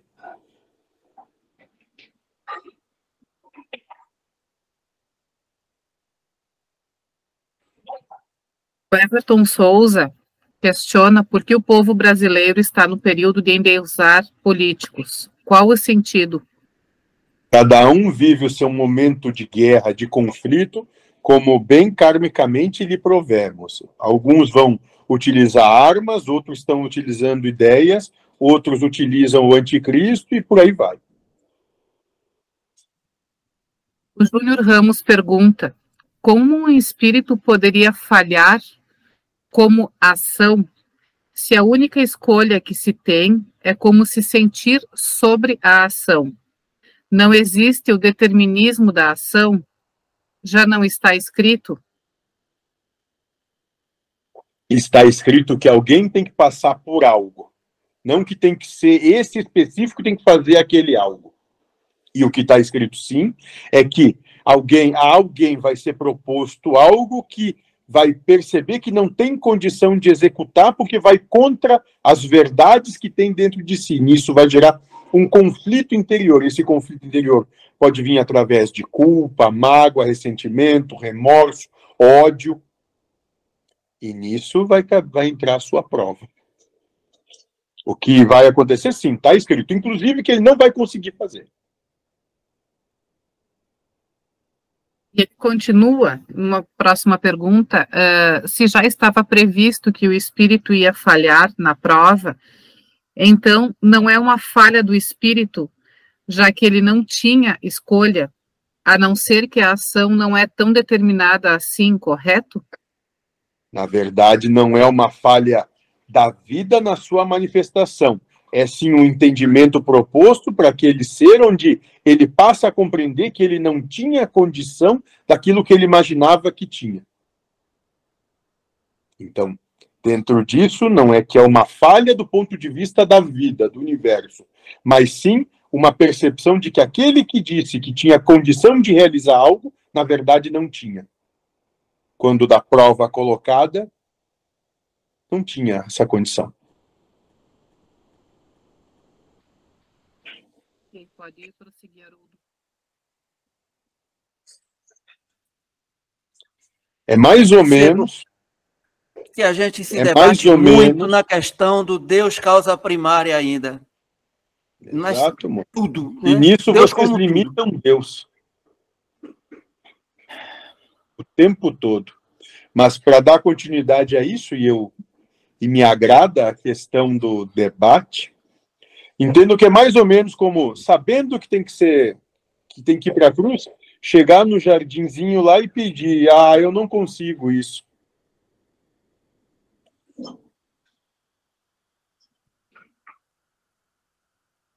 A questão, mentor, talvez seja que é tudo muito perfeito aos avessos. E difícil para essa compreensão humana. Ah. Imperfeita. É porque trabalham com valores humanos. Enquanto trabalharem com valores humanos, realmente isso vai se tornar... É absurdo, caótico e impossível. Outra questão também que deixa Só um muito... instante, moça. E tem aqui uma situação que está acontecendo aqui. A moça pergunta, isso vai até que horas? Eu não sei. O que, que você propõe, moça? Já que é você que manda... O que é mais cedo, moça? Daqui meia hora mais ou menos. Ah, desconfio que não dá. Uma hora a mais, então. Então, moço, marque, temos uma hora ainda. E depois de vasta e, e profícua e árdua negociação aqui. Não foi bem essa, essa árdua, não, viu? Isso aí foi exagero seu, ela concordou logo. Ela é cheia de possibilidade de dizer que não, moço. Tem a questão do seu bafo aí que o senhor já falou. Hum. Eu nunca então, escovei os dentes. Hum. Eu escovou os dentes. A questão também é essa linha tênue entre o espírito espírito e o ser humano. Vocês colocam que não é tão tênue. É que a gente tá na, que o espírito está na arquibancada e o, o ser humano está no palco. Dessa uhum. forma tem distância. Uhum. Tem. Tem. Tem. Mas acontece. Vai. Vamos lá, moço. Como é assim? Existe uma coisa, assim, é, filme de terror não existe? Sim. Sim ou não? Sim. Todos que estão vendo filme de terror sabem que ele está acontecendo lá no, numa grande tela e que, na verdade, ninguém aí foi esquartejado, morto, ou que não tem múmia saindo de sarcófago, ou que não tem zumbi andando. Não é assim, moço? Todos sabem. Sim. Mas não quer dizer que quando vem não tomem o susto. É a mesma coisa. Sabem que isso não é real, mas quando adentram na história para ele é real naquele momento.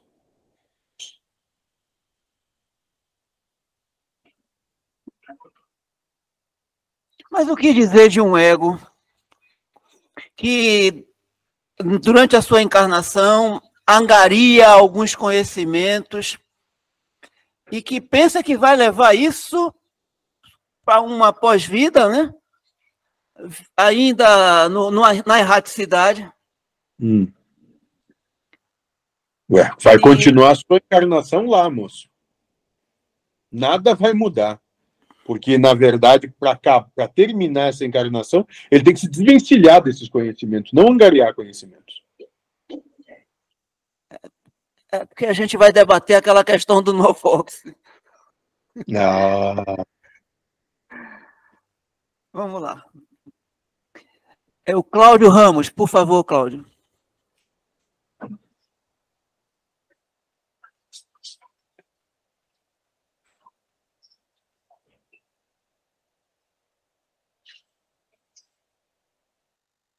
Você está marcando horário, moça? Você o Cláudio está marcando... não está ouvindo? Se, se alguém quiser continuar. Não consta. Se você se alimente, tá? Vamos terminar, eu lhe chamo. É, eu ia esperar para ele tomar na brelha, senão fica bom. É isso que eu tenho, eu vou fazer. Alguém deseja participar? Bom, vamos lá, então. Sendo bem direto, mentor, o suicida, ele pactua isso antes da sua reencarnação ou existe o livre-arbítrio com respeito a esse, essa situação? Depende, moço.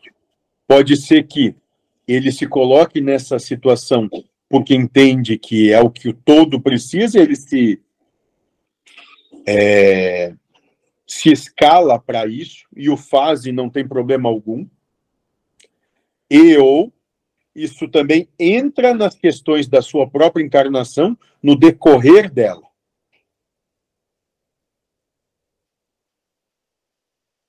Ok, então, se é assim, a gente não pode estar tá, é, até dizendo que tudo está pré-determinado, né? Vai então, depender. Tipo assim, está pré-determinado que ele ia desencarnar, moço. A maneira como vai desencarnar, bom, aí depende de como bem ou mal aproveitou a encarnação. Então, sim, moço. Por quê? Porque Deus, ou o universo, ou a vida, Deus não quiserem dar, já entende quais são as escolhas que vão fazer, ou seja, já antevê a coisa como vai se manifestar. Por quê? Porque ele já passou por isso antes. Ele já sabe.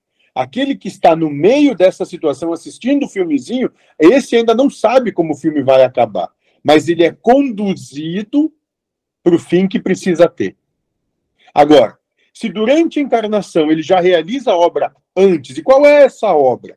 Bom, é a obra de entender que existe um mundo que está aquém ou que está além daquilo que eu percebo, que as coisas não são só aquilo que eu acredito que são, que eu mesmo não sei a realidade como é. Talvez esse tenha uma possibilidade de ainda se desencarnar dessa maneira e com isso não sofrer coisa alguma. E ou esse desencarne não lhe ser proposto. Por quê? Porque ele não vai ser proveitoso naquilo que ele precisa e merece. Então, as coisas já estão sim previstas, sim. O que é que está previsto? O que vocês chamam de gênero de prova escolhido. Só. Dentro da, desse gênero de prova escolhido, as coisas vão se manifestando. Mas não quer dizer que, ah, hoje vai subir o degrau às oito horas e quinze minutos naquele lugar. Não, moço. Isso não é assim que se dá. Mas o que? Pelo aquilo que ele tem de passar, isso ele vai passar.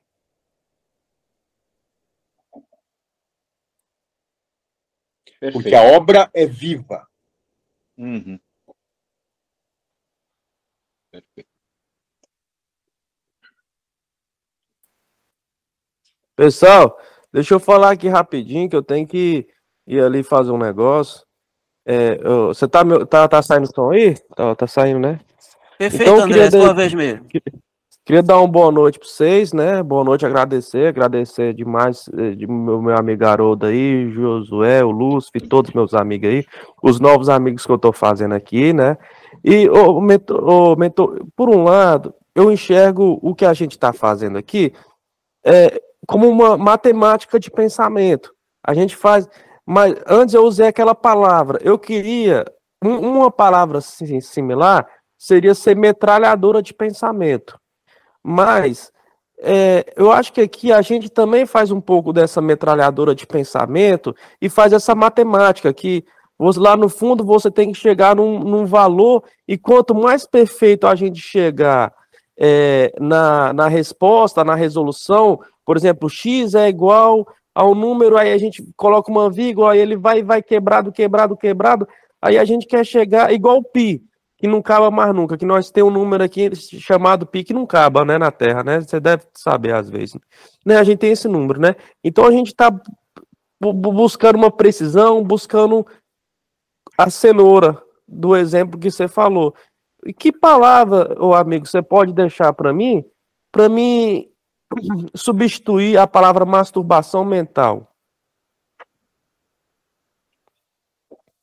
Moço, eu não quero substituir nenhuma palavra sua. O que eu posso dar para você é: tenha mais calma, você está muito afoito. Você não tem que corresponder a todos esses anseios que são jogados sobre você e que você os pega. Calma, moço. Nós já falamos sobre isso. Lembre-se, você não vai sair vivo disso. Não vale a pena todo esse sofrimento. Isso não vale a pena. Nossa, amigo, essa foi, essa foi bonita, igual o Titanic, igual o filme Titanic lá, foi bonita. Não, mas, mas um, um exemplo assim, só, é, é, eu go gostei, eu, eu gostei, mas, mas eu acho que quando eu tive aquela metralhadora de pensamento no passado, não uhum. era meu, né? Não era meu. Que, no, que nome os espíritos dão para aquilo lá? Prova? Encarnação? Qual que é o nome daquela metralhadora de pensamento que eu tive? Para os espíritos que estão propondo isso? É. Amor. É, amor. É, mas... mas... Do ponto de vista deles, eles estão amando. E o que é amar do ponto de vista desses? Estão dando aquilo que você precisa e merece para que você bem desenvolva a proposta encarnatória que você escolheu estar. Mas aqui, mentor, nós estamos tá fazendo essa matemática de pensamento, só que no sentido mais leve. Lá, aquela área, aquela área mais forte. No final, larguem tudo isso e vão viver a vida de vocês em paz. Está correndo atrás da cenoura. Largue a cenoura, moço. Largue a ideia de precisar de uma cenoura. Largue. Então tá. Vai viver em paz, moço. Com calma. As coisas vão se desenrolar. Só que não se desenrolam como e quando você quer, só isso. Mas elas vão se desenrolar sozinhas. É. O problema é querer. E esse querer vem de saber. E é, saber o problema é querer eu. Isso. É, o problema, porque, porque se não querer, ele, você não dá nem o passo para pegar a cenoura. Você não dá nem o passo se você não tiver o querer. É, não, sim, sim, mentor, eu, eu, eu, eu tô entendendo, isso tá, tá muito é, ligado com, com os conhecimentos que a gente falou, falou anteriormente. Eu vou, eu, vou, eu vou agradecer e vou jogar um videogame ali. Boa noite, fica com Deus, pessoal. Tudo de pai, amor no coração, cem por cento, amor no nosso coração. Muito bem. Sua vez, Leonardo. Obrigada. Eu queria agradecer ao senhor pela oportunidade que eu estou tendo de estar aqui, porque, como bem o senhor sabe, eu me sinto emocionada por essa oportunidade e tanto almejei. Então, eu agradeço por isso. É, eu queria, se for Do, da minha graça, do meu merecimento, receber o entendimento disso, no momento, de uma questão pessoal que eu vou tentar expor, que é o seguinte. Aquilo que mais me incomoda nessa existência, que realmente me causa sofrimento e eu não consigo realmente ter paz, é quando eu vejo ou tomo conhecimento que qualquer outra pessoa, não necessariamente alguém próximo a mim, muitas vezes pessoas que eu não conheço, que na minha percepção, eu encaro que aquela pessoa está sofrendo com algo. Ter a percepção que alguém está infeliz é algo sobre... é exagerada a maneira como isso me incomoda. Eu tenho uma dificuldade extremamente grande em olhar algo que eu percebo como que está infeliz ou sofrendo, e aquilo me incomoda, mas é muito. Eu não consigo olhar é, uma frase que me incomoda demais, assim, alguém dizer assim, ah, você não tem nada a ver com isso. Seja aquilo que tem a vida, eu me sinto a ver com aquilo, mas talvez também eu fico pensando que talvez seja, eu esteja me iludindo e seja fruto de um egoísmo, talvez, de achar-se senhora, heroína de algo, ou de, e às vezes fico me pensando também que posso estar interferindo no gênero de prova que na verdade é o amor, é a manifestação. E aí eu já me vejo como o próprio Satanás, porque é pensando que estou fazendo bem, na percepção que tem, estou ali a interferir naquilo que deveria ser, e talvez ser um, uma pedra. E esse tem sido o meu maior desafio desde o sempre. Ver alguma pessoa infeliz me causa um sofrimento fora do normal, e uma necessidade de fazer algo, e uma alegria que eu sinto quando eu vejo a, a outra pessoa alegre, muito. Seja quem for. E dentro dessa minha pequenez e dessa minha existência, eu precisava muito de uma orientação do Senhor nesse sentido, para que me caia a realidade, tire esse véu, talvez, de uma ilusão, para que isso não seja mais um sofrimento. Certo, moça. Obrigada. Eu entendo e acompanho a sua situação, então eu vou... talvez me demorar um pouco na resposta, porque ela tem que ser dada de uma maneira que você consiga recebê-la. Primeiro, essa frustração que você manifesta quando percebe o sofrimento do outro, está na frustração que você tem, porque você não gostaria de estar naquela posição.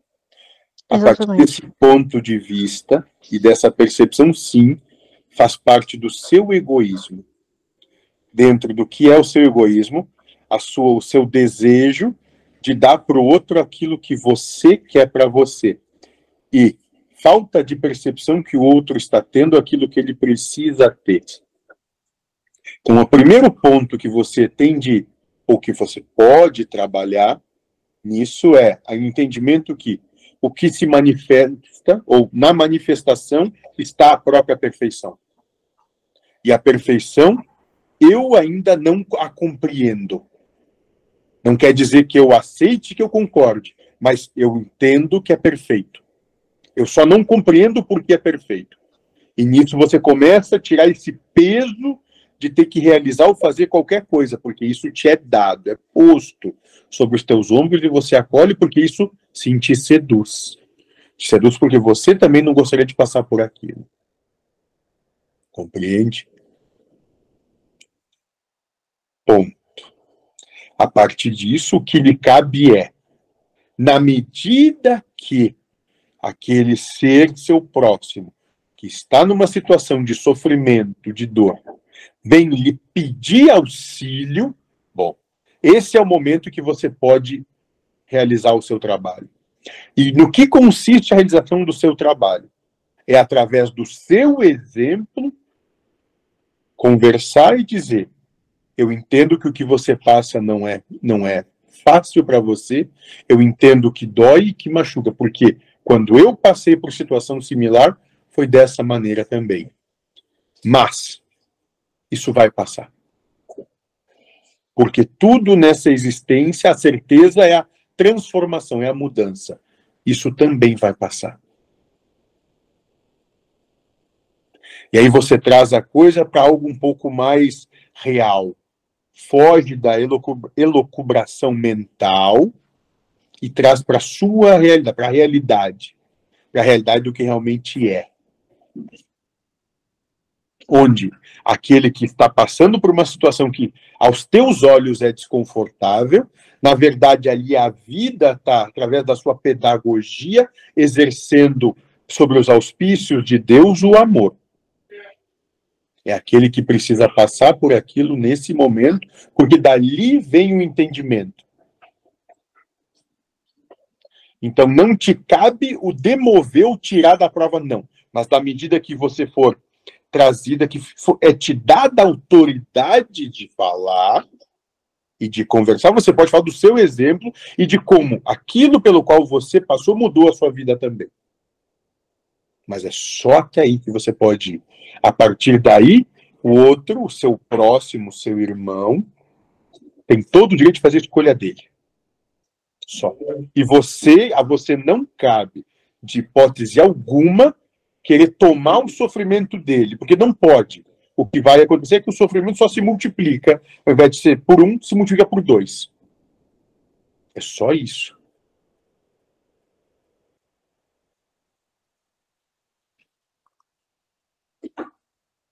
Consegue compreender, moça?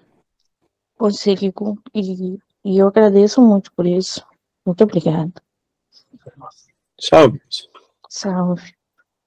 E Mara, eu vou preparar um corte especial para você sobre isso. Ah, obrigada. Ele vai me ajudar. Tem sido um desafio bem grande manter-se em paz sobre isso. E eu vou, eu vou conseguir. Creio que agora sim, acho que agora ainda mais. Muito obrigada. Cláudio, é você, Cláudio. Então, é... agora é uma coisa mais é, particular, né, de tipo, eu tô, eu tô sentindo assim, eu tô precisando de fazer umas mudanças na minha vida, né, de alguns hábitos. Só que eu já tentei de todos os jeitos para mudar isso, assim. É mais uma coisa de comida, sabe? Eu não, eu não, não tô segura não, assim, sabe? E é, eu acho que isso vai, vai me... Eu sinto que isso vai, vai ter um impacto muito grande de, de positividade sobre mim. Só que eu não consigo, assim, o negócio é, o negócio é muito, muito forte, assim. Moço. E eu queria saber, tipo, uma ideia, assim... Entendo. Ah. E eu tenho uma ideia para lhe dar. Não quer dizer ah. que, aos olhos de vocês, ela é mais agradável. Sim. Você, nesse momento, de acordo com as situações que você está vivendo e com aquilo que você passa e como passa por elas, o que você pode fazer é mudar um vício por outro. Uhum. Mudar um vício por outro. E é possível nesse momento. Porque o que acontece é que nessa questão, você está jogando ali a sua ansiedade, a sua amargura, o seu descontentamento. Você tem que trocar um vício por outro. Uhum. Encontre um vício que para você seja menos feio. Menos nocivo, né? Talvez, mas talvez menos nocivo também. Serve a analogia. Mas isso é algo que você tem que encontrar e a partir disso você tem que passar a exercer. No começo, a mudança vai ser muito complicada, porque tudo em você já sugestiona o vício antigo. Uhum. O vício novo tem que te dar a mesma, a mesma condição de prazer do que o antigo. E cuidado, cuidado, e nisso você vai ter que ser vigilante para que não acabe tendo dois vícios, não um só. Uhum. E, e o segundo não ser mais, mais complexo do que ele para tirar, né? Isso, moço. Aí você tem que ver com o que você tem condição de melhor lidar.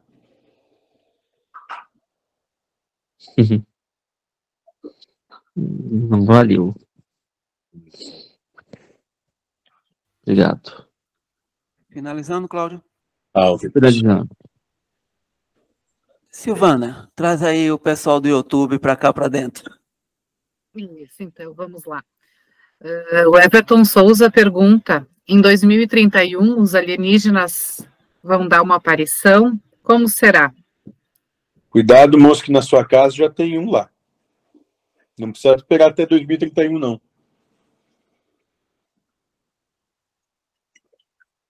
O Júnior Ramos pergunta: damos poder à ilusão? Dualizamos o poder de Deus? Vemos um outro poder que, na verdade, não existe como oposto?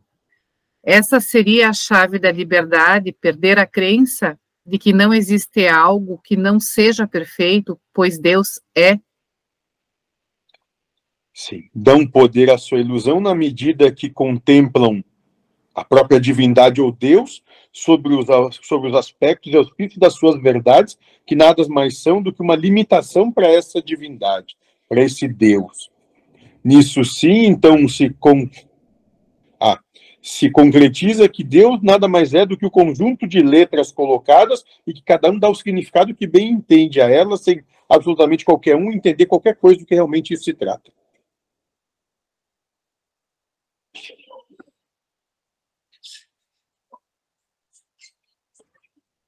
Ok, Haroldo, obrigada. Ok, Silvana. Lindomar Bisotto. Ah, esse também tem um em casa. Foi, foi falado que a pena do outro é porque tem o, o receio tá no mesmo lugar que ele. Então é falta de coragem de vivenciar aquilo? Faz bem. Sim, moço. Mais puro egoísmo, onde o seu ego, como falamos, já se esconde atrás do seu medo, para lhe manipular, lhe conduzir ao seu sofrimento. Tem medo, mas também falta de coragem. Uma coisa parece que tem a ver com a outra. É, parece que sim, moço. Parece que se antagonizam. Hum, ok.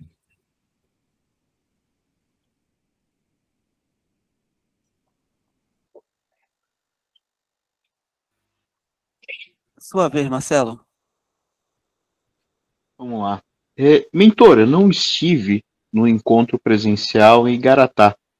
Eu acabei tendo acesso depois, uma semana, acho, depois ao vídeo. E aquela parte a respeito dos amigos venusianos, o, o presente, me intrigou bastante, né? Eu até cheguei a perguntar pro, pro Josué. Josué, é, esse mesmo presente é extensivo a quem assistiu o vídeo depois? E aí ele falou que sim, né? Eu falei, bom, é, pergunta, é, até quando vamos continuar com essa presença amiga? É só até desencarnarmos. Ah, ok. Perfeito. Pode ser que passe Perfeito. Logo. Exato, quem sabe? Falei desencarnarmos, não acessar a experiência a, física. A, é, a experiência física, o corpo biológico, verdade. Hum. Verdade. E que diferença isso faz para a gente, na prática, essa presença veneziana? Na prática, moço? É, na amplia, prática. Amplia o espectro da dificuldade da prova. Obrigado, hein?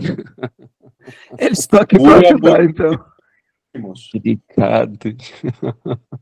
Presente de grego, hein? Talvez, é talvez não, moço.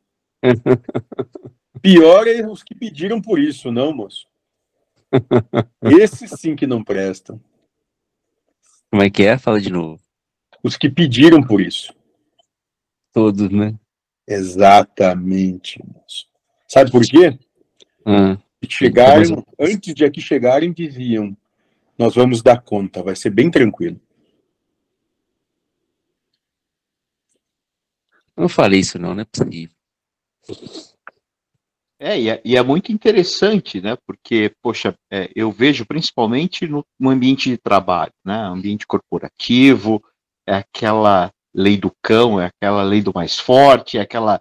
Enfim, e você vem, é, tem todo um estudo, frequenta grupos há anos, tentando é, obter conhecimento para justamente sofrer menos. Mas é muito engraçado, né, que quando a gente tem ali a primeira prova, a primeira situação, onde o ego está ali sendo de alguma maneira pressionado, estou eu lá cometendo as mesmas coisas do mesmo jeito, né? E os, o amigo venusiano parece que ele tem intensificado isso bastante, principalmente no ambiente de trabalho. Agradeça a você mesmo por isso, moço. É isso. É, o mentor e o Joaquim trazem a ideia para nós de espíritos kamikazes. Ou seja, os caras estão se jogando aqui dentro e vai se explodir. E, mas tem uma outra perspectiva, que é a dele, inclusive, que não passou por isso. Evoluiu de outras formas. O que, que você me diz disso, mentor? Lúcio, é, o que vocês chamam de evolução, ou que foi proposto pelo Espírito da Verdade, moço. Espírito evoluído é um espírito feliz, é só aquele que não viu infelicidade na manifestação da existência como ela se dá, só isso. Não criou resistência ao amor de Deus. Foi só isso, moço. É só essa simples diferença. É, mas vamos colocar que tem umas resistências que são mais resistentes que as outras. É, porque tem verdades mais fortes que as outras dentro de cada um de vocês. De Mas coisa o senhor como mesmo disse hum? que evoluiu na solidão. Claro que não quer dizer que isso não seja tão doloroso quanto vicissitudes como nós conhecemos aqui. Eu não sei, moço. Eu não vi nenhuma não. dor nisso. Nenhum sofrimento, nenhum problema, nada, nenhuma contrariedade nisso. Era o que se apresentava e estava tudo bem. Você entende como é só uma escolha? Quem escolhe? Deus já escolheu. Ele está sempre levando lá para cima. Eu acho que ele está aqui embaixo. Entenda, moço. Você sabe o que é o universo? É, tudo. Inclusive nós todos que estão aqui, né? Compõem. Exatamente. Uma versão de tudo. Universo. Uma Uni. versão de tudo. Entende? Nessa versão de tudo, essa versão escolheu um determinado... uma determinada maneira de ser. E que, por aclamação, essa determinada maneira de ser se manifestou. Não teve um só, nessa uma versão, que disse que não, assim para mim não vai dar. Existem outras, uma versão das coisas, onde as coisas não foram assim. Onde se reuniram e disseram: olha, não tem ninguém aqui com problema, não. Venha o que vier. Para ser um tanto quanto chulo, mas compreensível. Eu vou ouvir isso de novo depois. Segue a obra, pessoal. No caso, então, cada um tem uma versão do universo dentro de si, é isso? Como eu já disse para você, moço, inclusive, você mesmo é um universo. Uma versão é. de...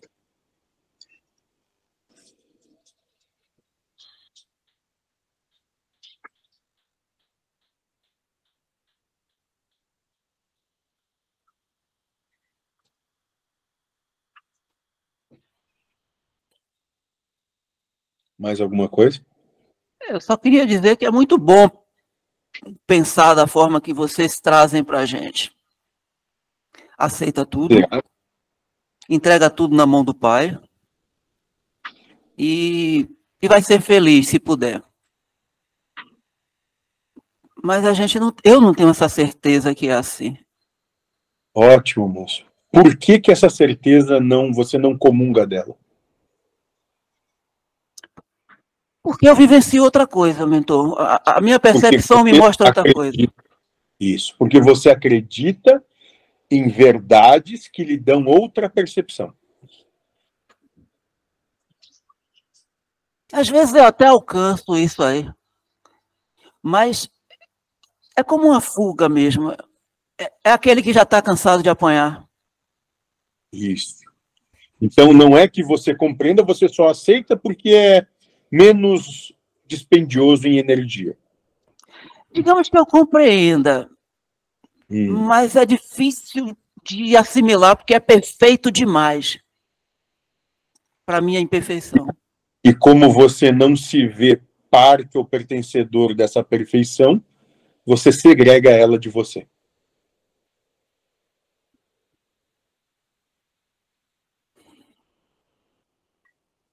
É, eu quero ver isso depois que isso acabar. Ótimo, moço. Posso lhe fazer uma promessa. Eu vou estar lá do seu lado. Eu espero estar consci consciente para ver. Talvez, moço. Talvez esteja. Talvez. É muito interessante, Haroldo, essas suas provocações, né? E algum, acho que foi semana passada, eu me lembro, em algum final de semana você falou que tinha até acordado aí com a pá virada, estava questionando uma série de coisas, enfim. Não mudou muito, moço. Ele continua. E muito interessante tudo isso, né? Porque, obviamente, eu trouxe essa mesma reflexão para mim. E aí, poxa, por que que eu tenho abraçado a proposta? Tem diminuído o meu sofrimento. É engraçado, mas é, pequenos lampejos de felicidade acabam acontecendo com mais frequência. E essa é a razão pela qual eu acabo sentindo que, poxa, é um caminho para mim legal. Então, é, é muito por aí. É, é meio que uma afinização com a proposta, né? É, mas se o nosso escravizador tiver com um discurso mais próximo da consciência que a gente acha que tem hoje, uma consciência mais é, é, elaborada, e aí ele está mudando somente a prisão. Uma possibilidade. Seja feliz com a prisão que você tem, moço. Como é que é, Neto? Seja feliz com a prisão que lhe é dada. Ou você ei, acha ei. que vai conseguir sair dela de qualquer jeito mesmo? Lembre, moço, são infinitas caixas dentro de infinitas caixas. É muito isso, e, e eu acabo abraçando isso. Eu falei, tá, beleza, e se for uma armadilha, uma nova prisão? Cara, deixa eu ser feliz com isso aqui. De deixa eu me compreender. De deixa eu ir até onde meu braço alcança, sabe? Meio por partes, assim. Esse Mas se essa aceitação repente... lhe manter aqui? É, eu vejo como tudo, me... tudo uma merda, né? Mas pode ser que essa seja uma merda um pouquinho menos fedorenta, né? Isso, senão... muito bem. Algo mais fácil de se lidar. Só isso. Não é melhor. É só mais fácil de lidar. Muito bem, moço. É exatamente isso. E, como o moço ali propõe, manter aqui. Quem diz que algum dia um, algum de vocês vai sair disso? Vocês aí, vamos dizendo o nome de vocês aí. Qual, qual são? Hum, eu sei bem que ele quer chegar. O ego vai acabar e não tem futuro nenhum, não vejo lugar nenhum. Não. Exato. Qual que é o seu nome, moço? Vamos lá. É, Javé. Ah, para você, então, não tem jeito, moço. Não vai sair disso mesmo, pode ficar tranquilo. Quando sair disso, é como uma caneta que não serve para mais nada. Posta de lado, se pega outra. E a brincadeira continua. Pense aí, Marcelo, estamos lascados. Não, moço, não precisam estar. Vocês estão se contrariando porque... na verdade, é o ego se colocando atrás do medo. Vocês não sabem como vai ser a coisa depois, e vocês já estão com medo, e nisso já estão recebendo e acatando pensamentos que são dados a vocês e que vão contra isso tudo. Onde vocês não criticam esse pensamento, vocês criticam a proposta. Perfeito. Voltamos ao começo da nossa conversa. É, é isso. Muito isso. Mas essa questão toda, inclusive, bem colocado pelo Haroldo, essas provocações. Eu mesmo, que nem hoje, estou tendo aqui mais uma experiência enriquecedora, vários temas. Amanhã, a hora que eu estiver ali, no ambiente corporativo, alguém provocar meu ego. Cara, parece que, porra, e, e depois que acontece eu falo, caraca, velho, porra, caí na mesma armadilha mental de sempre, cara. Foda. Isso, moço, até que vai chegar algum momento que não vai ser tão fácil para você cair. Ainda é, não tem problema algum, moço. Se acolha como você é nesse momento. Vai chegar um ponto quando você se acolher que isso não vai ser mais tão necessário. É questão da prática, do exercício. Exato, moço. Vai chegar um a ponto gente... que você vai olhar e dizer, tá, já entendo isso, não preciso mais disso. Entende? Se, quantas encarnações foram necessárias para isso? Não tem problema algum. A gente pode falar que esse medo, é, na verdade, isso tudo que está sendo apontado poderia ser simplificado como falta de... Esse medo, ele, ele, ele é manifestado pela Jean, gente, mas Jean, pelo contexto externo. Jean, ah. Chega ah. próximo do seu aparelho aí, para a gente poder te ouvir, e tá fazendo muito ruído também. Ah, tá. Tá, vou tirar. É, então, esse medo, é, ele, ele é um contexto externo, ele é a questão da sociedade, a questão da formação, da educação, da, da cobrança. Então, tudo é lidado como se não tivesse um contexto, mas nós não estamos sozinhos, né? Apesar que, tecnicamente...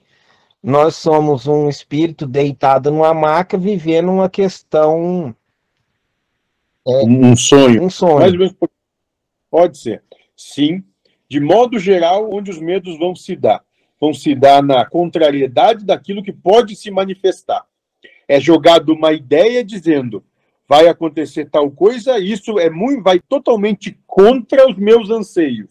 A partir daí, se provocam emoções que vão levar ao medo. Ao medo, porque se isso acontecer, o que vai ser de mim com isso acontecendo? Se eu perder o meu emprego, se a minha esposa me deixar, se o meu filho falecer, se eu ficar doente, seja lá o medo que for, cada um sabe onde aperta o seu calo.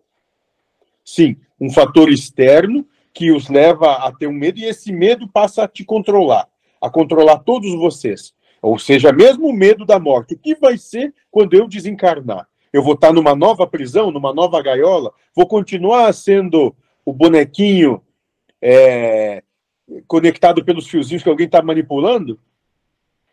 E por aí vai, moço. Cada um tem o seu medo. E eu, já, eu venho trabalhando isso de maneira enfática e digo, e declaro, e desde que o mundo é mundo, o antagonista do amor é o medo. Só tem medo aquele que não ama. E o que, que é esse amor? Essa coragem, essa coisa de erguer a cabeça e dizer, ah, vai ter problema, vai ter dificuldade, que tenha. Mas esse amor, lá atrás... Ô Jean, Jean ah. eu, eu vou pedir licença, porque a gente está com o horário já estourado e Silvana está com a mão levantada aí, e eu não faço ideia do, do volume. Não, Silvana? Não? Ah, tá. Não, Haroldo. É, vamos... Não estou com a mão levantada, ah, não. Tá. Ah, eu achei que estava vendo a mão levantada aqui. Vamos, vamos. Não vai, Jean, desculpa. É porque ah, a gente já está é, no finalzinho já. Que é nesse assunto que você estava colocando e tal, que era, por exemplo, teve uma pergunta no outro grupo aí essa semana, ah, como é que o cara entrava na, na, na, na arena com os leões, né? Fé absoluta, não tinha medo de morrer, sabia que o que ia acontecer para ele era o melhor, que Deus estava fazendo o melhor para ele, só isso, mais nada.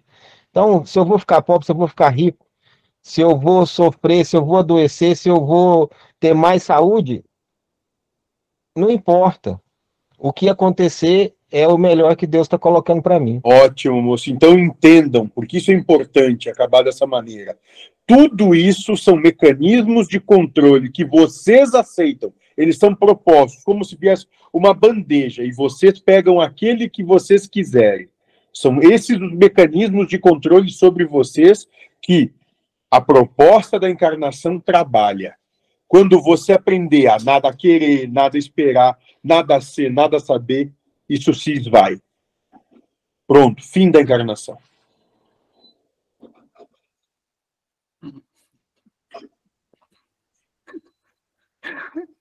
Tá distante da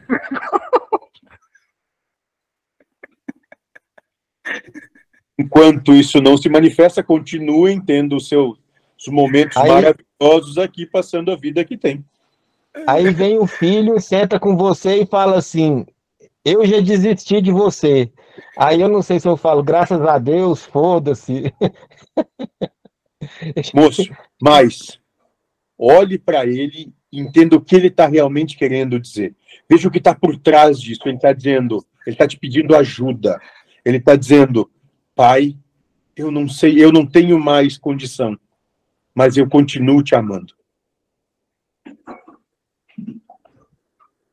É uma maneira muito bonita de ver, eu não tinha visto por esse lado, não. Hum. É porque, moço, o que vocês podem começar a realizar é, a partir do ponto de percepção dele, o que ele está querendo dizer, não a partir do seu ponto de entendimento. Sair do seu egoísmo, do seu egocentrismo e expandir a vida. Se ver nele, ser ele naquele momento. Não, sim, sem nenhum... Você mesmo. É, o que eu entendi é que ele estava me abandonando, que ele, não, moço, ele, ele deixava tá de assumir ajuda. Qualquer responsabilidade. Não, moço, ele está pedindo ajuda. Porque ele está dizendo, eu não consigo mais. Ele está declarando a incompetência dele.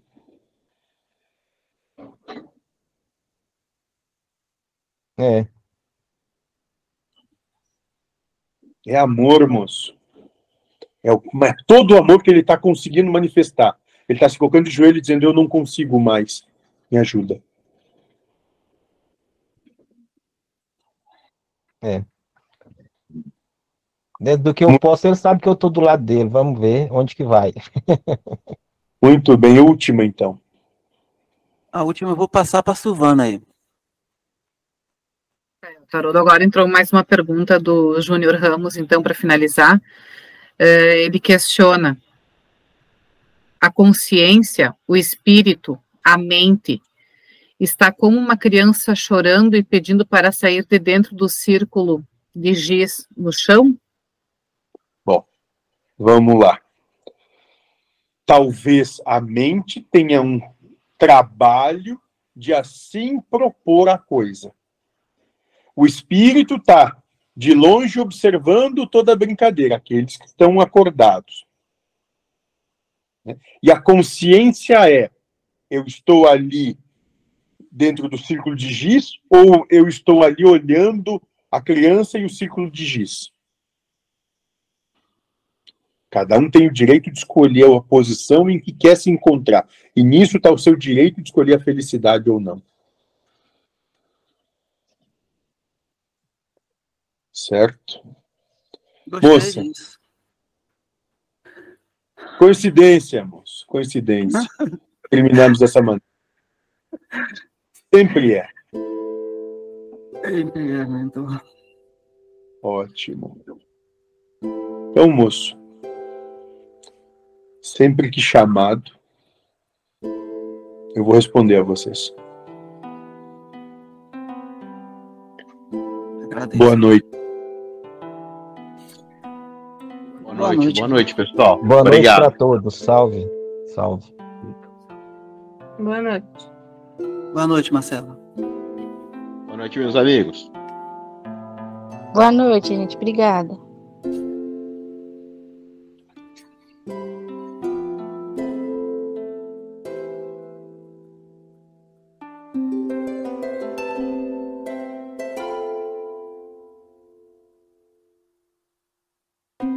Bom, eu vou interromper aqui a gravação e vou ter que sair porque já...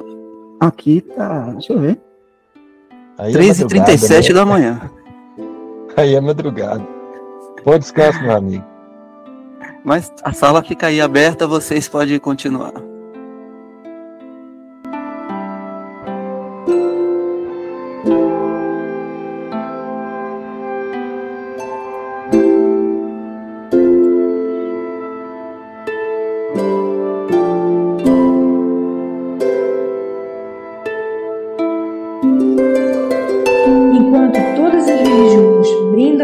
existência de um local diferente desse planeta para que se alcance a vida espiritual e, portanto, prepara um ser humano para ir para lá? A doutrina espiritualista ecumênica ensina o espírito a já viver em um mundo espiritual dentro da matéria física.